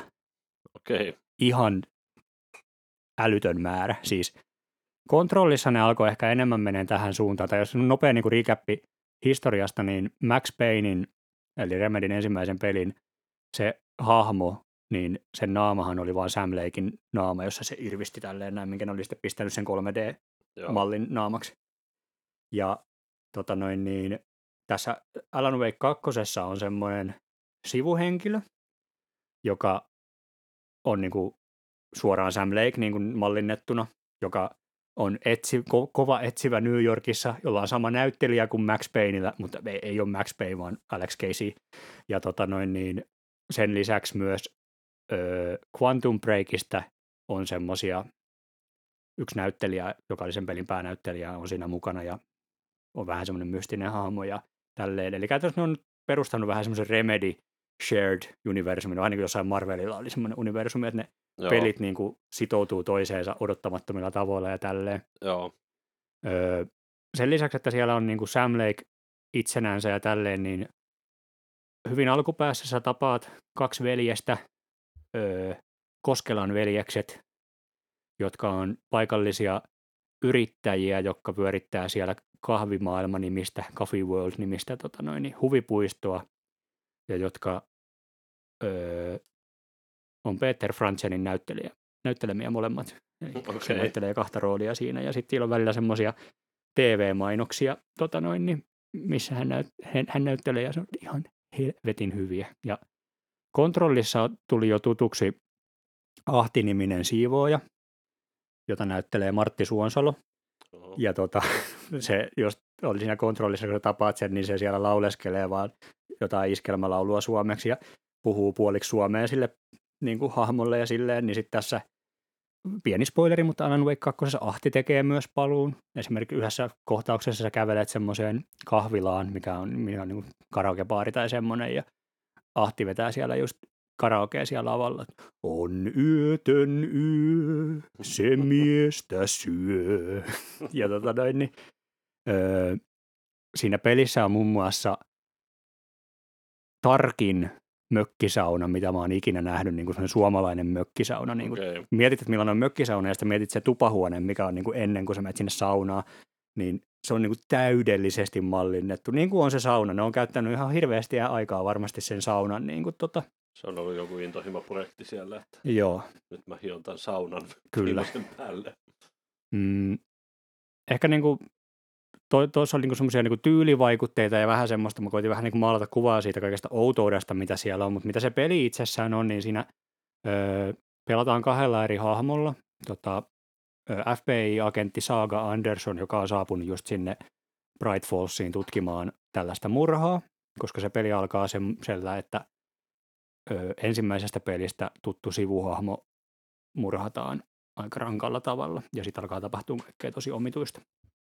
Ja osittain siinä pelissä pelataan myös sitten Alan Wakeilla, ja siinä niin kuin vaihdellaan niiden kahden hahmon välillä vähän niin kuin vapaasti tietyn pisteen jälkeen, että sä valita, että kumman seuraavan chapterin sä haluat pelata seuraavaksi.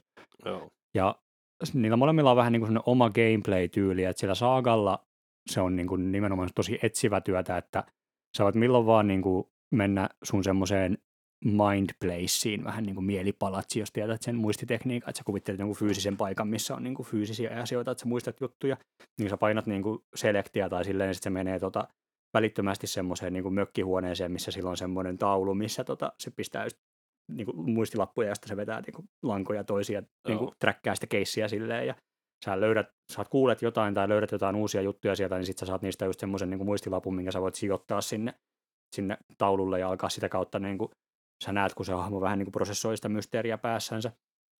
Se on tosi kiinnostava, ei ehkä aina ihan täydellisesti tehty, koska välillä siinä on semmoisia niin kohtia, että sun vähän niin kuin pitää jotenkin tajuta, että mitä se peli haluaa, että sä teet, vaikka sä jo tiedät, niin kuin, mitä se hahmon pitäisi tehdä seuraavaksi. Joo. Että okei, okay, mä tiedän nyt, että tämä tyyppi onkin pahis ja mun pitäisi mennä tutkiin sitä tarkemmin, mutta mä en voi tehdä sitä ennen, kun mä oon mennyt sinne Mindplaceen ja lyönyt sen yhden kortin tiettyyn kohtaan, josta aukeaa toinen kortti, jotta mä voin lyödä sen kortin siihen, jolloin se haamu sitten tajuaa, että hei, tämä tyyppi onkin ihan perseestä, tyyppisesti. Ja se räiskintä siinä, siis se niin itse taistelu, on vähän samantyylistä kuin Alan Wake 1, eli sulla tulee vastaan semmoisia varjohirviöitä ja sun pitää ensin niin kuin taskulampulla osoittaa niitä, että sä pystyt edes niin kuin tekemään niihin vahinkoa, että sä vähän niin kuin no. häivytät valolla sitä varjoa pois, jotta sä voit ampua niitä. Mikä se on tehty paremmin kuin Alan Wake 1, mutta se on edelleen mun ehdottomasti vähiten suosikki osa sitä peliä on itse se taistelu ja se niin kuin pelaaminen. Joo. Ja sama juttu, niin siinä on tosi paljon just semmoista, että sun pitää tutkia vaikka joku paikka, mutta ne ei ole aina ihan hirveän hyvin niin kuin viestinnyt sitä, että öö, sun ei vaikka kuulu mennä tänne vielä, mikä ei ole sinänsä ongelma, että sä voit mennä väärään paikkaan. Mutta sitten mm. siinä mulla tapahtui monta kertaa silleen, että okei, mulla oli silleen, että mä olin ratkaissut jossakin paikassa jonkun jutun, ja sitten mulla oli, että mene tonne tutkiin tätä asiaa, mutta sitten perus videopeli aivot, mä näen risteyksen, jossa olet vasemmalla on se, mihin mun pitää mennä, mutta oikeallakin on jotain. Mä pääskään katsoa, mitä siellä oikealla on ennen kuin mä menen vasemmalle. Niin sitten mä menin sinne oikealle, niin sitten se hahmo alkaa miettiä ääneen jotain tapahtumia, mitkä ei ole tapahtunut vielä, ja mä kuulen niin kuin spoilereita jostakin Aa. jutuista. Ja kaikkea tämmöistä mulla tapahtuu aika paljon siinä. Mä olin niin kuin, se ekan kahdeksan tunnin aikana mä olin silleen niin kuin 5 kautta 5 mun vittu suosikkipeli niin kuin hetkeen. Sitten mitä enemmän mä pelasin sitä, niin sitä enemmän mä olin silleen, niin kuin, että harmi kun tämä ei ole vaan TV-sarja. niin kuin, sorry, sorry kun mä sanon näin, mutta niin kuin, tarpeeksi monta kertaa mua niin kuin se gameplay on siinä niin kuin tökkinyt niin paljon, että mun ei melkein tehnyt mieli jatkaa. Vaikka siinä sitten taas tapahtuu tarinallisesti ja presentaatio ja öö, vähän niin kuin semmoinen niin kuin ideamielessä tosi siistejä juttuja. Öö, nyt tulee kevyt spoileri. Joo. Skelaa eteenpäin, jos et halua kuulla tätä pientä. Öö, siinä Alan Wakein tarinaosio on semmoinen, että se sijoittuu enemmän öö, New Yorkiin, tai ainakin semmoisen versioon New Yorkista. Tota noin, niin, ja osa siitä on, että se päätyy semmoiseen talk showhun siellä. Ja yksi tehtävä on silleen, että se vaan niinku, vähän niin kuin istut talk show juttuja, siellä tulee vähän aikaa niin kuin, talk show ohjelma, ja siinä vähän niin kuin haastatellaan sitä Alan Wakea, se ei niin kuin tiedä, miten se on joutunut sinne ja tälleen näin. Sitten sä niin kuin kävelet seuraavaan huoneeseen, ja sä oot semmoisessa niin kuin lavakulisseissa, ja ruuduilla alkaa niin kuin pyörii musavideoita, ja se muuttuu niin kuin musikaaliksi se peli. Ja siinä on semmoinen ehkä 10 minuutin osio, mikä on semmoinen niin kuin interaktiivinen musikaali, että sä meet siellä, Poets of the Fall laulaa semmoista biisiä, joka kertoo siitä, mitä sä teet siinä pelissä. Ja kyllä tämä on just se, mikä esitettiin siellä Game Awardsissa. No. Ja tota noin, niin se oli aika semmoinen niin kuin jotenkin out there hetki siinä. Ja siinä kohtaa mulla tuli just semmoinen fiilis, että Remenin pitäisi vaan vielä enemmän, tiedätkö, mennä siihen outouteen. Joo. Ja jotenkin musta tuntuu just, että tätä peliä hidastaa tosi paljon se, että ne on, ehkä, ehkä tämä on vaan mun päässä, mutta musta tuntuu, että tätä peliä hidastaa se, että ne on päässään mieltä, että tämä on survival horror-peli, joten sen pitää toimia niin kuin vaikka joku Resident Evil tai Silent. Hill tai tälleen.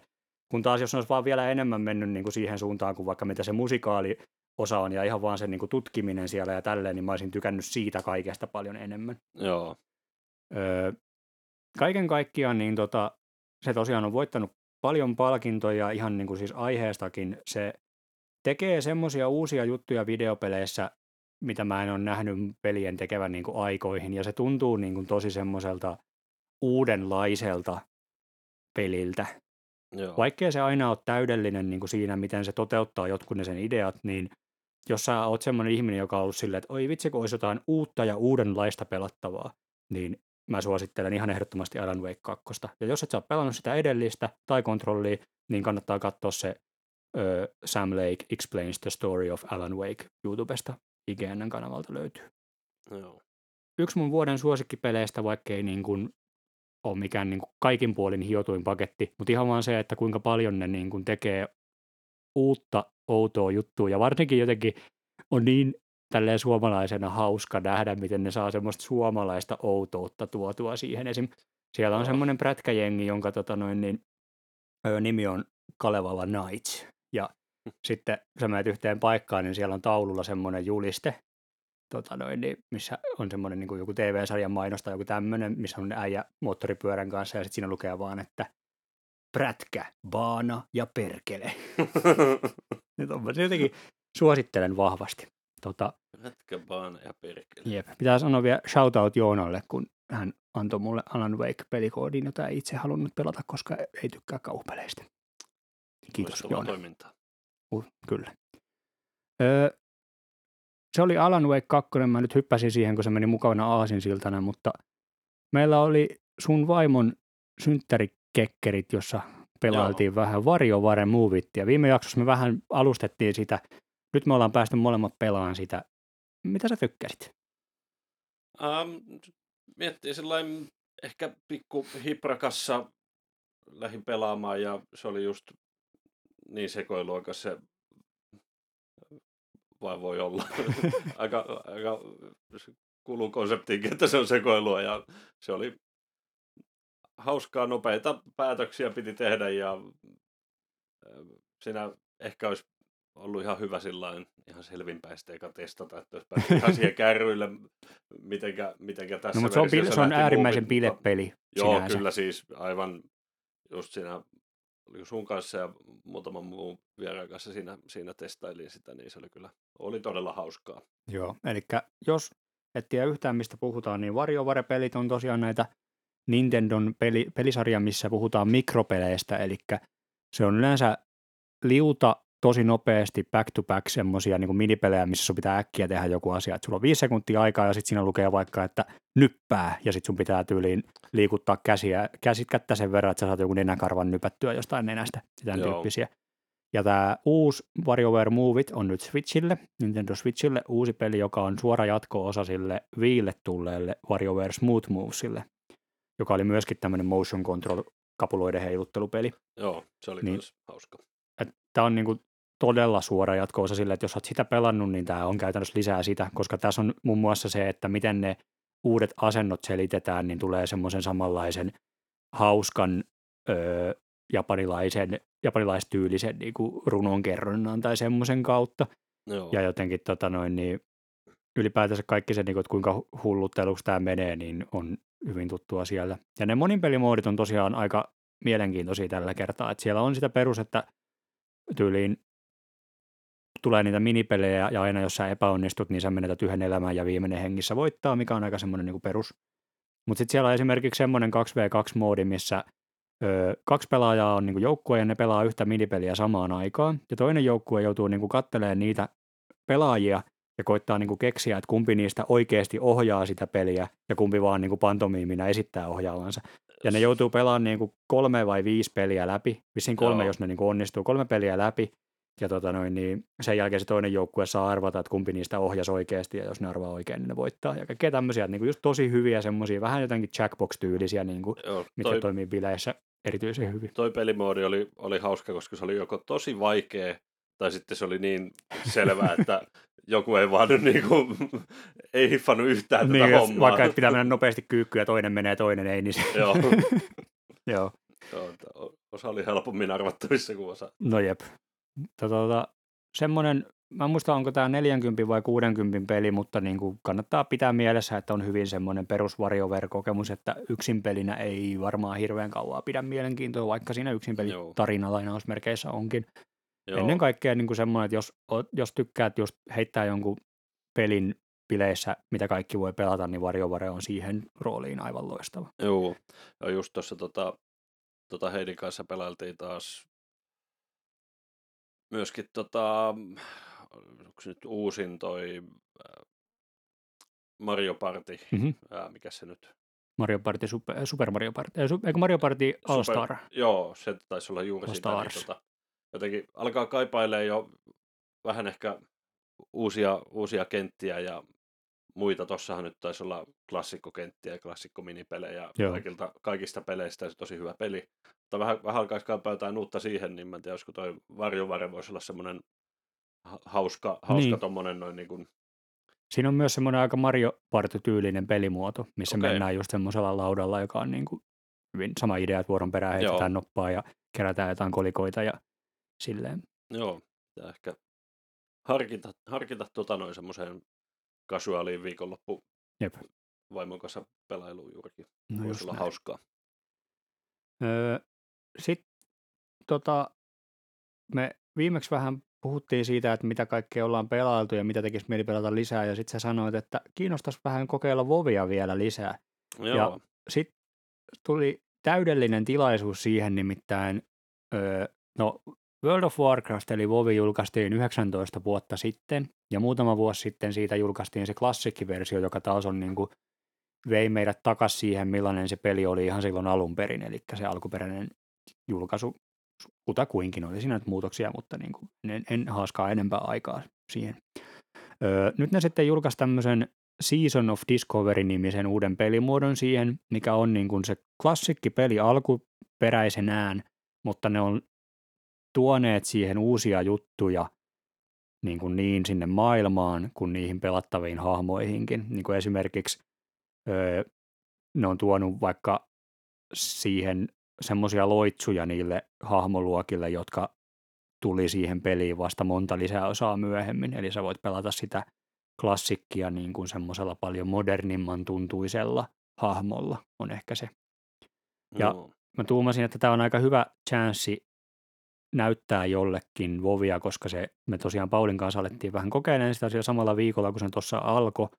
Ja just, että se oli, kaikki oli vielä ihan pihalla ja kaikki oli uutta ja ihmeellistä, mutta samaan aikaan se klassikki Vovi on ylipäätänsä semmoinen hidastempoisempi ja ehkä vähän just semmoinen, että mennään hissukseen ja tiedätkö, tehdään sitä, kun nykyvovi on taas tosi semmoinen, niin kuin mennään täysiä koko ajan, ja jos et sä juokse niin nopeasti kuin pystyt, niin jengi haukkuu sua tyyppisesti.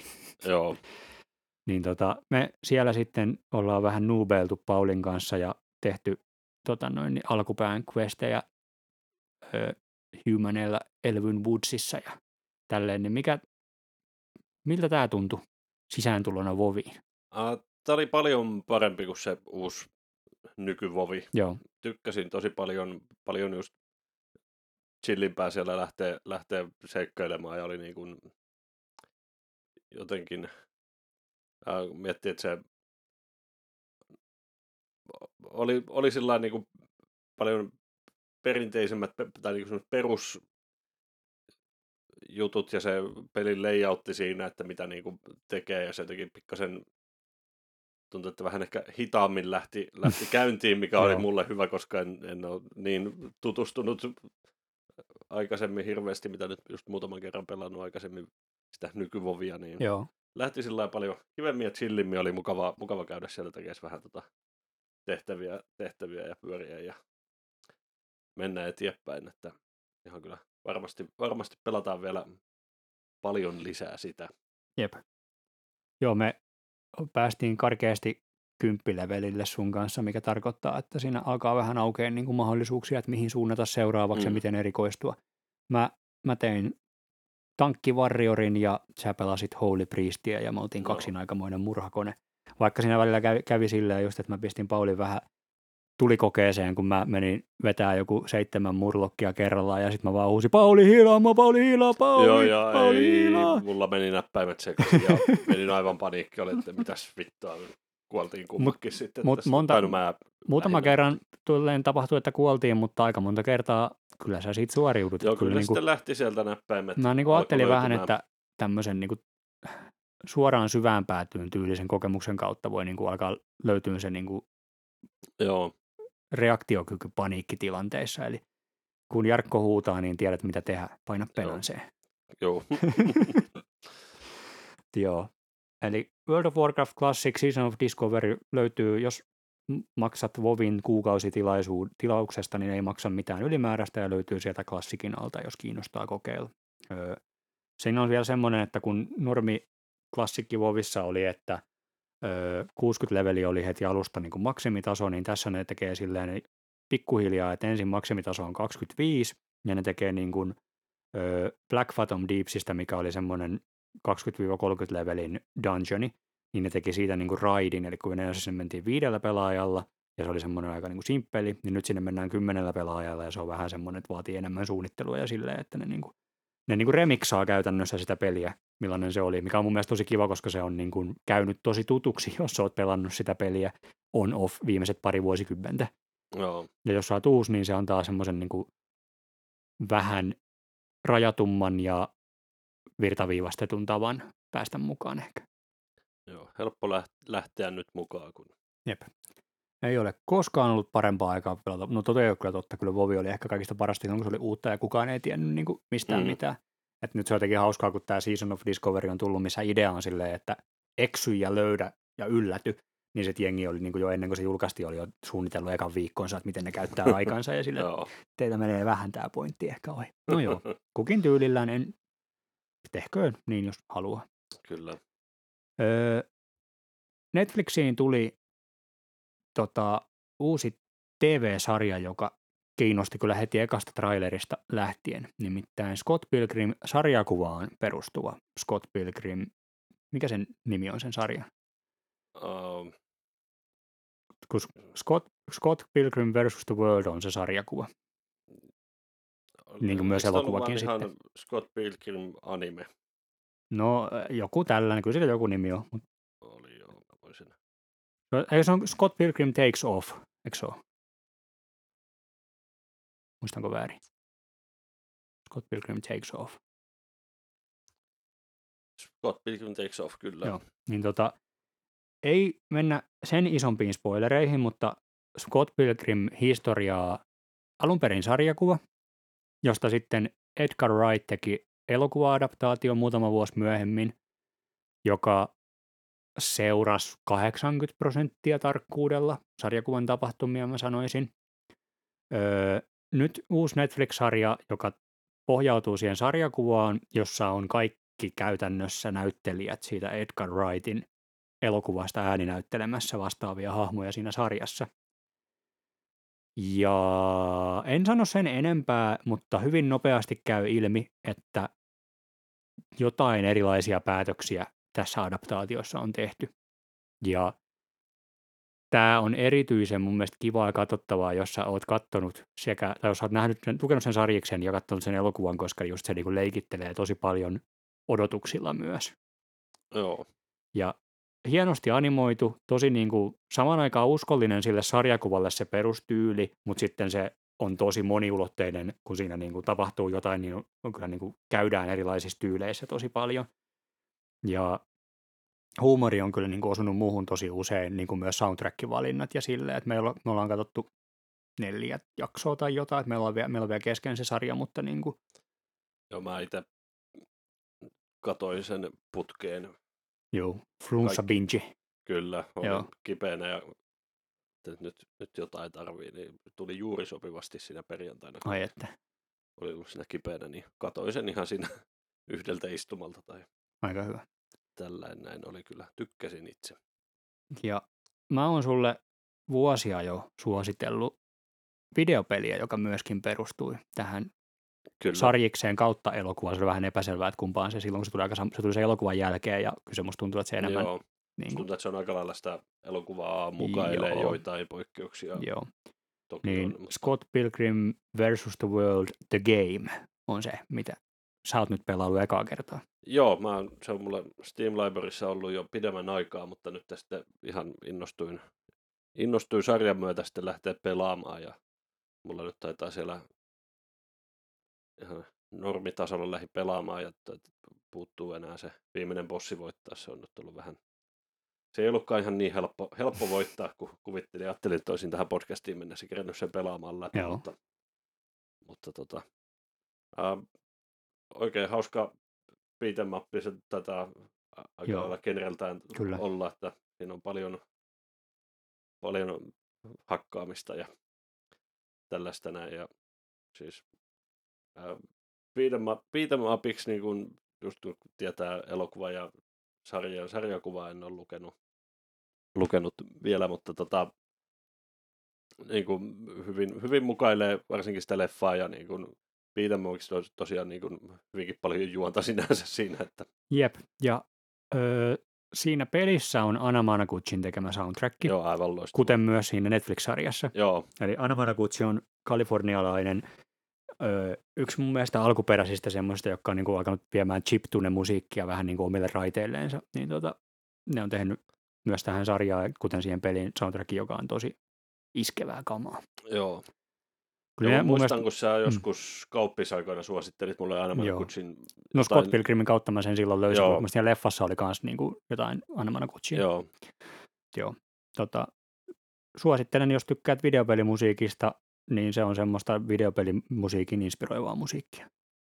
kyllä. Ja hauskaa, että se on videopelissä ja vielä sitten vähän, ei nyt videopelistä inspiroituneessa sarjassa, mutta on siinä sarjassakin jotain videopeli Joo. aiheesta, että niinku, Siinä tota, niin on sen verran vielä Scott Pilgrimistä, jos ei niin ole yhtään tuttu, niin se on hyvin videopeliteemainen tarina kanadalaisesta kouluikäisestä kundista, joka tota noin, niin on vähän hukassa ja ihastuu semmoiseen mimmiin, ja sitten kun se ihastuu siihen mimmiin, niin se saa tietää, että sillä on liiga vanhoja eksiä, jotka se täytyy, sen täytyy päihittää kaksintaistelussa.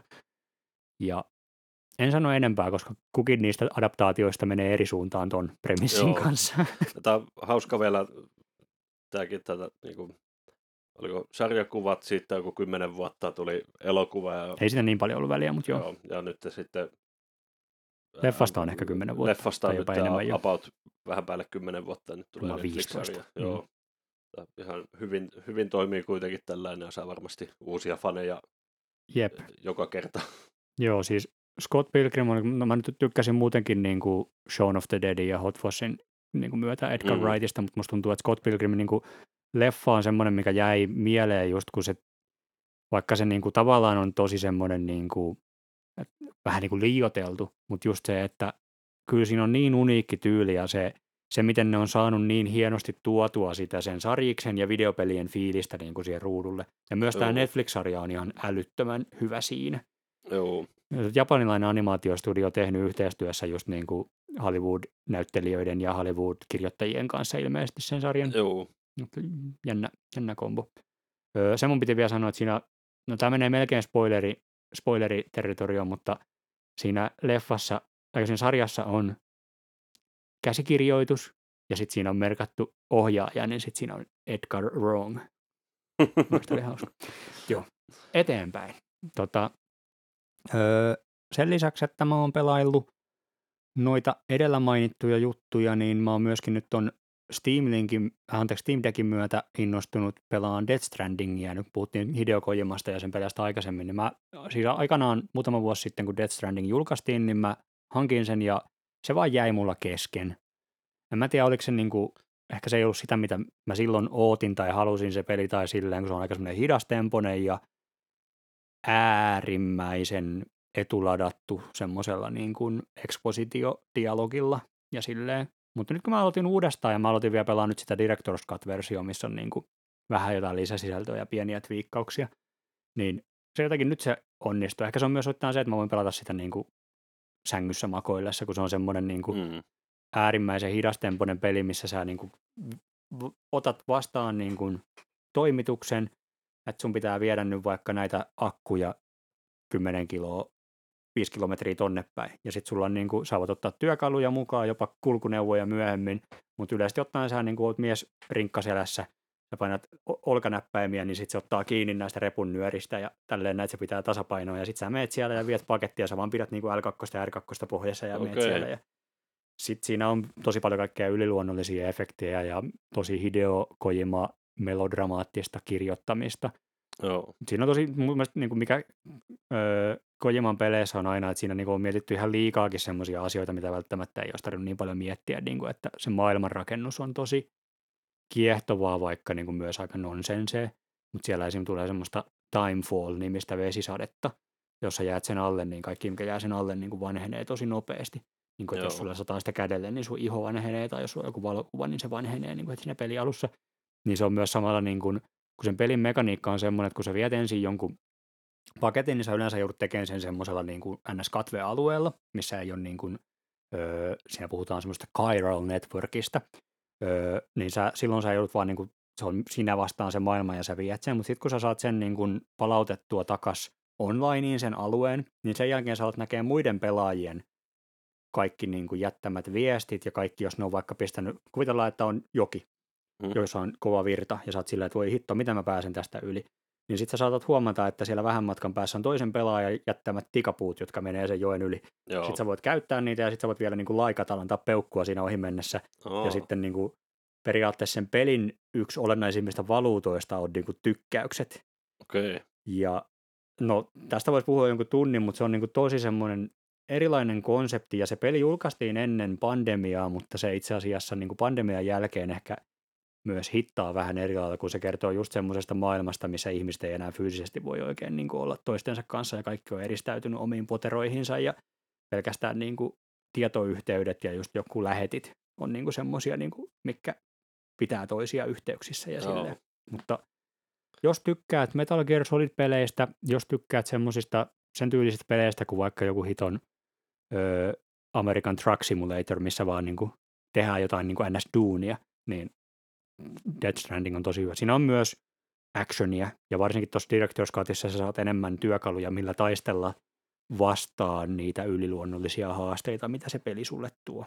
Joo. Mutta Kuulostaa kyllä hyvältä. todella hyvä peli ja todella niin kuin just presentaatio eellä tai silleen, niin kuin, että jos videopelit on taidetta, niin Death Stranding ainakin on taidetta. Joo. Sitten tämmöinen viime hetken lisäys vielä. Valve julkaisi joku rontti viikko sitten virallisen Steam Link-sovelluksen Oculus VR-headseteille. Eli Oo. mä hankin viime keväänä käytettynä ton Quest 2 headsetin ja on tullut sillä pelattua jo val- niin kuin aikaisemminkin niin kuin PC VR-pelejä niin kuin langattomasti semmoisella kolmannen osapuolen sovelluksella. Mutta nyt kun Valve julkaisi oman Steam Link-sovelluksen, minkä pystyy vaan heti sieltä lataan sieltä MetaQuestin storesta, niin se oli niin kuin pari painallusta, niin mun kone oli niin kuin langattomasti yhdistänyt mun headsettiin, ja se toimii ihan selvästi vielä paremmin kuin mitä se toimi se aikaisempi tapa Oh, linkittää. nice.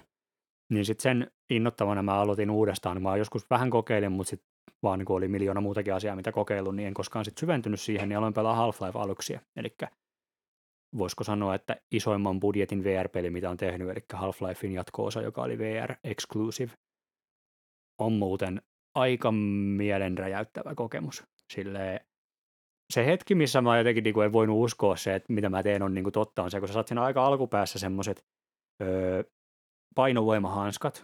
Joo. Half-Lifeissa on Gravity Gun, niin Half-Life Aluxissa on Gravity Gloves. Ja sit sä voit sillä niin kuin vaan niin kuin osoittaa avoimella kädellä jotakin tavaraa ja tehdä näin, niin kuin, ja mä niin kuin näytän kädellä vähän niin kuin Morpheus, että tuu tänne. Niin sit se vetäsee sen tavaran niin kuin sua kohti ja sit sun pitää ottaa se vielä ilmasta kiinni, tiedätkö? Oo. Sillä se yksi hahmo heittää sulle, niin kuin, sä saat aseen ja sitten hahmo heittää sulle lippaita ikkunasta ja sun pitää ottaa niin kuin ilmasta kiinni ja Joo. fyysisesti työntää se sinne aseeseen ja ladata se ase ja silleen. Mutta sitten just myöhemmin, kun sä niinku pääset vähän vauhtiin sen kanssa ja tajuut, mitä kaikkea sillä voi tehdä, kun sä voit myös heittää tavaroita tosi kovaa. Ja esimerkiksi kun Half-Lifeissa on juurikin niitä, öö, onko ne nyt sitten headcrabbeja, jotka roikkuu katosta, jolla roikkuu se kieli, joka koittaa saada sua päästä kiinni ja vetää sut ja syödä sut ja tälleen.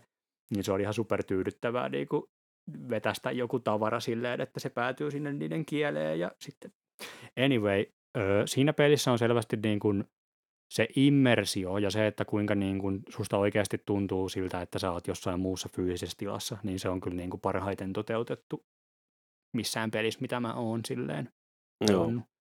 Että niin kuin, sitä peliä ei kannata pelata ilman VR, vaan kannattaa ottaa, että sulla on se mahdollisuus pelata se VRn kanssa. Kun ei sitä, se virallisesti edes tue, niin kuin ei VR, mutta jengi on modannut siitä semmoisen no VR-version, mutta okay. älä pelaa no VR-versio VR-pelistä, siinä ei mitään järkeä. Joo. Kato mieluummin vaikka sitten joku YouTube-tarinakooste. tai silleen, säästä se pelin löytäminen sitten sille. Mutta joo. Öö, mä san- sanoisin ylipäätänsä, että nyt niinku, koskaan ei ole sinänsä ollut helpompaa hypätä VRään, koska nykyään just Quest headsetti niin on yhtä suuri kuin tosi, tai paras melkein PC VR headsetti, koska mm. se toimii niin nätisti ja langattomasti.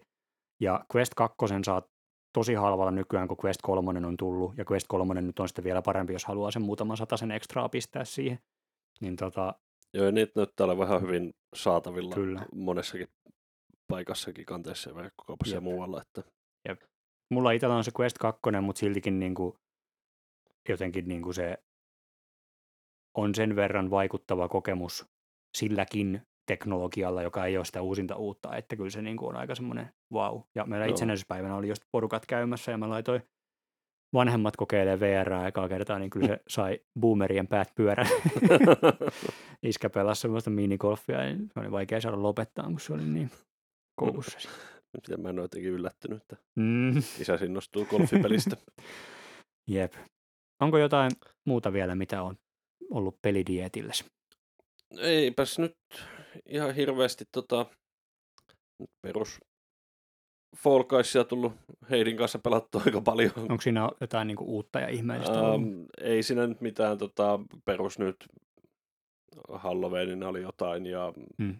Mm. tämmöistä pientä jotain Joulueventti kiertoa ja- varmaan kulman takana. Joo, kyllä, siellä alkaa jo jouluasuja näkymään, Niin. näkymään mutta tota, on siinä, koko ajan sinne uusia kenttiä tulee, mutta siinä ei mun mielestä nyt ole mitään uutta seasonia ollut hetki. Että, Joo. No se Epic hän osti silloin sen joo, devaajan ja muistaakseni ne myös pisti tänä vuonna aika paljon jengiä pihalle siellä studiosta. aa, Että joo, tämä on siis ylipäätänsä, me ei puhuttu tästä vielä ollenkaan. Et mä puhuin viime jaksossa sitä, että kuinka hyvä pelivuosi tämä on ollut.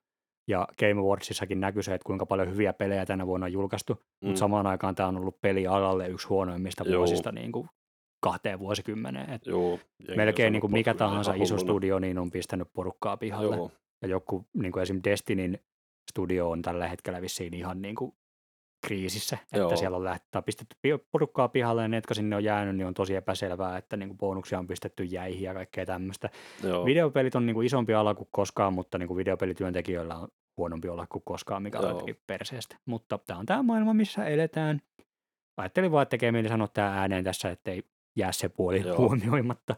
kyllä. Mutta minkäs tälleen yksilönä teet niin kuin Mm. isolle ongelmalle. Joo, muuten tota, toinen, mitä tässä on tullut sitten taas, niin kuin viime jaksossakin sanoin, niin on tullut Tetristä pelattua. Nyt löysin, löysin harvinaisen Minuet-version Game Boy Tetriksestä, eli alkuperäisen Japanissa julkaistun version, niin nyt on taas tullut Game Boylla hakattua Tetristä aika paljon. Ja Ai että. voisin ihan heittää tähän sitten vinkkinä, ei mikään yhteistyö eikä mitään, mutta Lielahdessa kirppari, oliko se Jonnan kirppi, Joo. siellä oli tosi hyvä retropelipöytä jollain ja satuin tapaamaan sen myyjän, niin sanoi, että on vielä ensi vuoden alkuun asti siellä oli ihan älytön Okei. määrä Nessis, Nessi, Nintendo 64, Game Boy-pelejä, aika paljon Japani-pelejä, Pleikka 1, 2, Xboxia, kaikkia mahdollista. Niin kuin Okei. Pöytä täynnä ja halvat hinnat. Ai että tota, Pirkanmaa, jos löytöjä. kuuntelette, älkää menkö sinne, antakaa mun käydä ensin ja menkää sit käymään. Joo, julkaistaan kahden päivän päästä jakso. käymään. Otetaan mulle pieni liidi. Joo. Tampereella, Lielahdessa Joo. halpoja retropelejä löytyy. Jep. Joo. No hei, nyt sesonkiin vielä otetaan tämmöinen niin jakson päätös. Ootko jouluihmisiä? Ah, kyllä, voisi näin sanoa. Okei. Mitä, mitä on, niin kuin, onko jotain semmoisia jouluviideperinteitä, onko jotain jouluelokuvia, sarjoja, joulujaksoja, On. mitä tekee aina mieli katsoa uudestaan ja uudestaan? Justiinsa tuossa on menossa viime viikonloppuna katsottiin yksin kotona ykkönen ja Ai. eilen, eilen aloitettiin katsomaan yksin kotona kakkosta ja veikkaan, että tänään katsotaan se loppu, että siinä on semmoiset aika, aika klassikot itsellä, mitkä pitää, oikeasti aika hyvin. pitää joka vuosi katsoa ja sitten kun katsoo ne, niin pitää jossain välissä katsoa välissä toi Angry Video Game Nerdin toi yksin kotona pelijakso, missä, missä Siinä on kyllä kunnon throwback. siinä on, se on pakko jossain välissä katsoa. Joo. YouTubesta löytyy. Joo. Ja eipä siinä varmaan, Die Hardi varmaan tulee katsottua jossain kohtaa, paras Se jouluelokuva. Kyllä. Mulla ehkä niinku, öö, mä tykkään monesti katsoa jouluna. Se ei ole mikään loistava, mutta jostain syystä siitä on tullut vähän semmoinen jouluperinne. Jo, se Bill Murrayn Netflix-jouluspesiaali. Se, missä Oo. se on siellä New Yorkissa jossain hotellissa, niin kuin, mikä Joo. on vähän niin kuin, vähän niin kuin Lost in Translation New Yorkissa jouluversio. Joo, Mikä on silleen, niin kuin se vaan oli jotenkin, siinä on vaan jotenkin kiva tunnelma, vaikka se nyt on vähän semmoinen niin kuin mitään sanomaton kokonaisuus Joo. sinänsä. Se on vaan niin kuin, eikö se ollut myös Sofia Koppolan ohjaama On. myös? ihan, siis, ihan siis semmoinen selvä niin kuin uudelleen Joo, lämmittely kyllä. se on. Mutta niin jotenkin, ehkä jos tykkää Lost in Translationista, niin sit se erityisesti voi Joo. resonoida, mutta niin kuin, se on jotenkin, mä tykkään, pist- se on ehkä semmoinen, pistän sen päälle ja teen jotain muuta, ehkä Joo. niin kuin enemmänkin. Öö, Communityssä on monta hyvää joulujaksoa. Abed's Uncontrollable Christmas on ehkä mun suosikki, eli se, missä ne on, se luulee, että kaikki on vahannukkeja ja sitten ne koittaa yht- joukkoterapialla selvittää, että mistä on kyse. Ja, tota, mm, mitäs muita?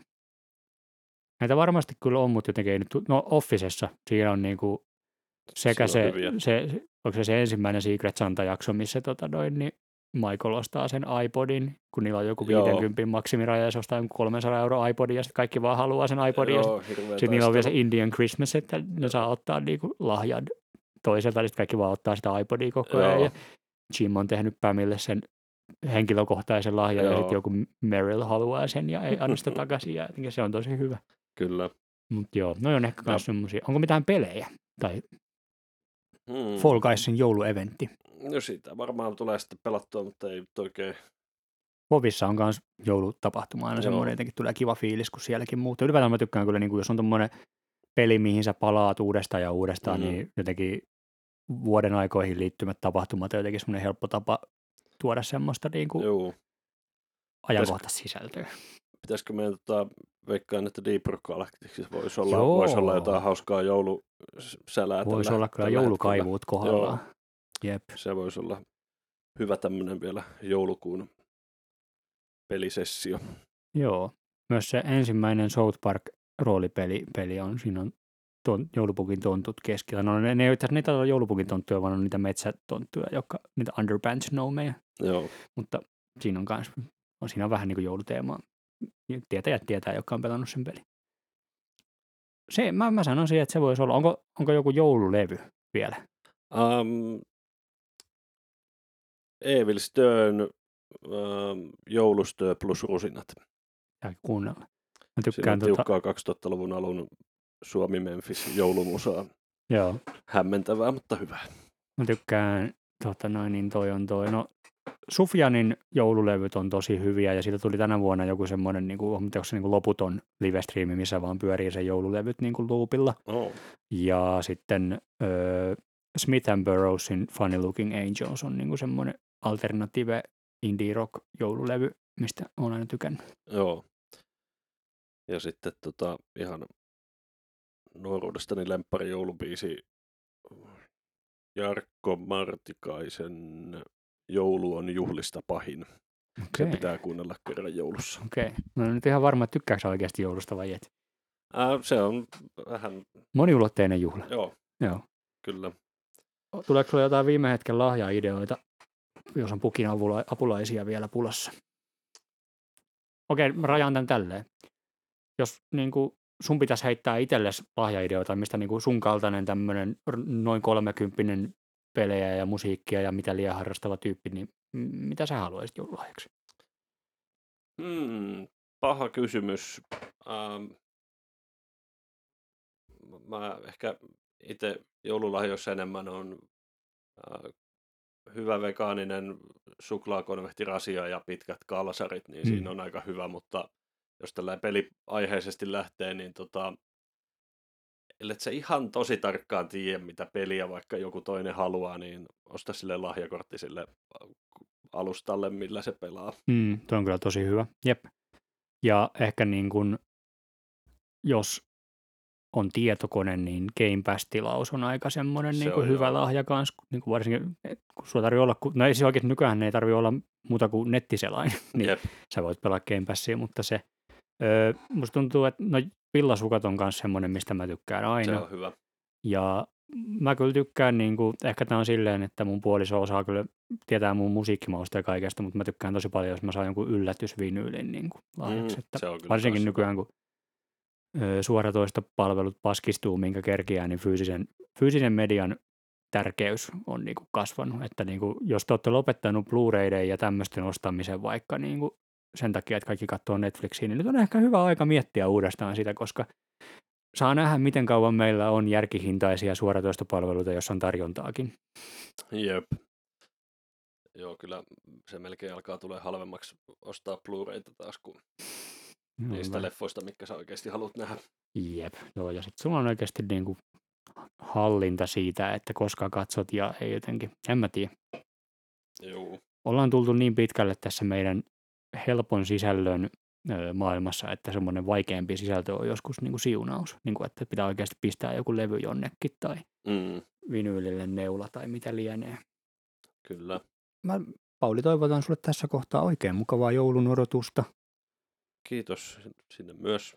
Ja erityisesti kuulijoille. Todellakin. Mukavaa loppuvuotta ja joulua ja uutta vuotta ja mitä ikinä sinulla siihen sisältyykään. Hyvää joulun odotusta ja joulua ja uutta vuotta ja me varmaan nähdään tai kuullaan ensi vuonna. Joo, alkuvuodesta mä veikkaan, että meistä kuullaan taas. Näihin kuviin, näihin tunnelmiin, öö, nopea loppu, loppugalluppi, Game Awards, kannattaako katsoa? Joo, kannattaa, mutta se oli aika pitkä. Aika lailla yhtä pitkä kuin tämä podcasti. Hmm. Öö, Jake ja Vaken pitkä podcasti, kannattaako kuunnella? Kannattaa. Kannattaa. Kuulitte sen täällä.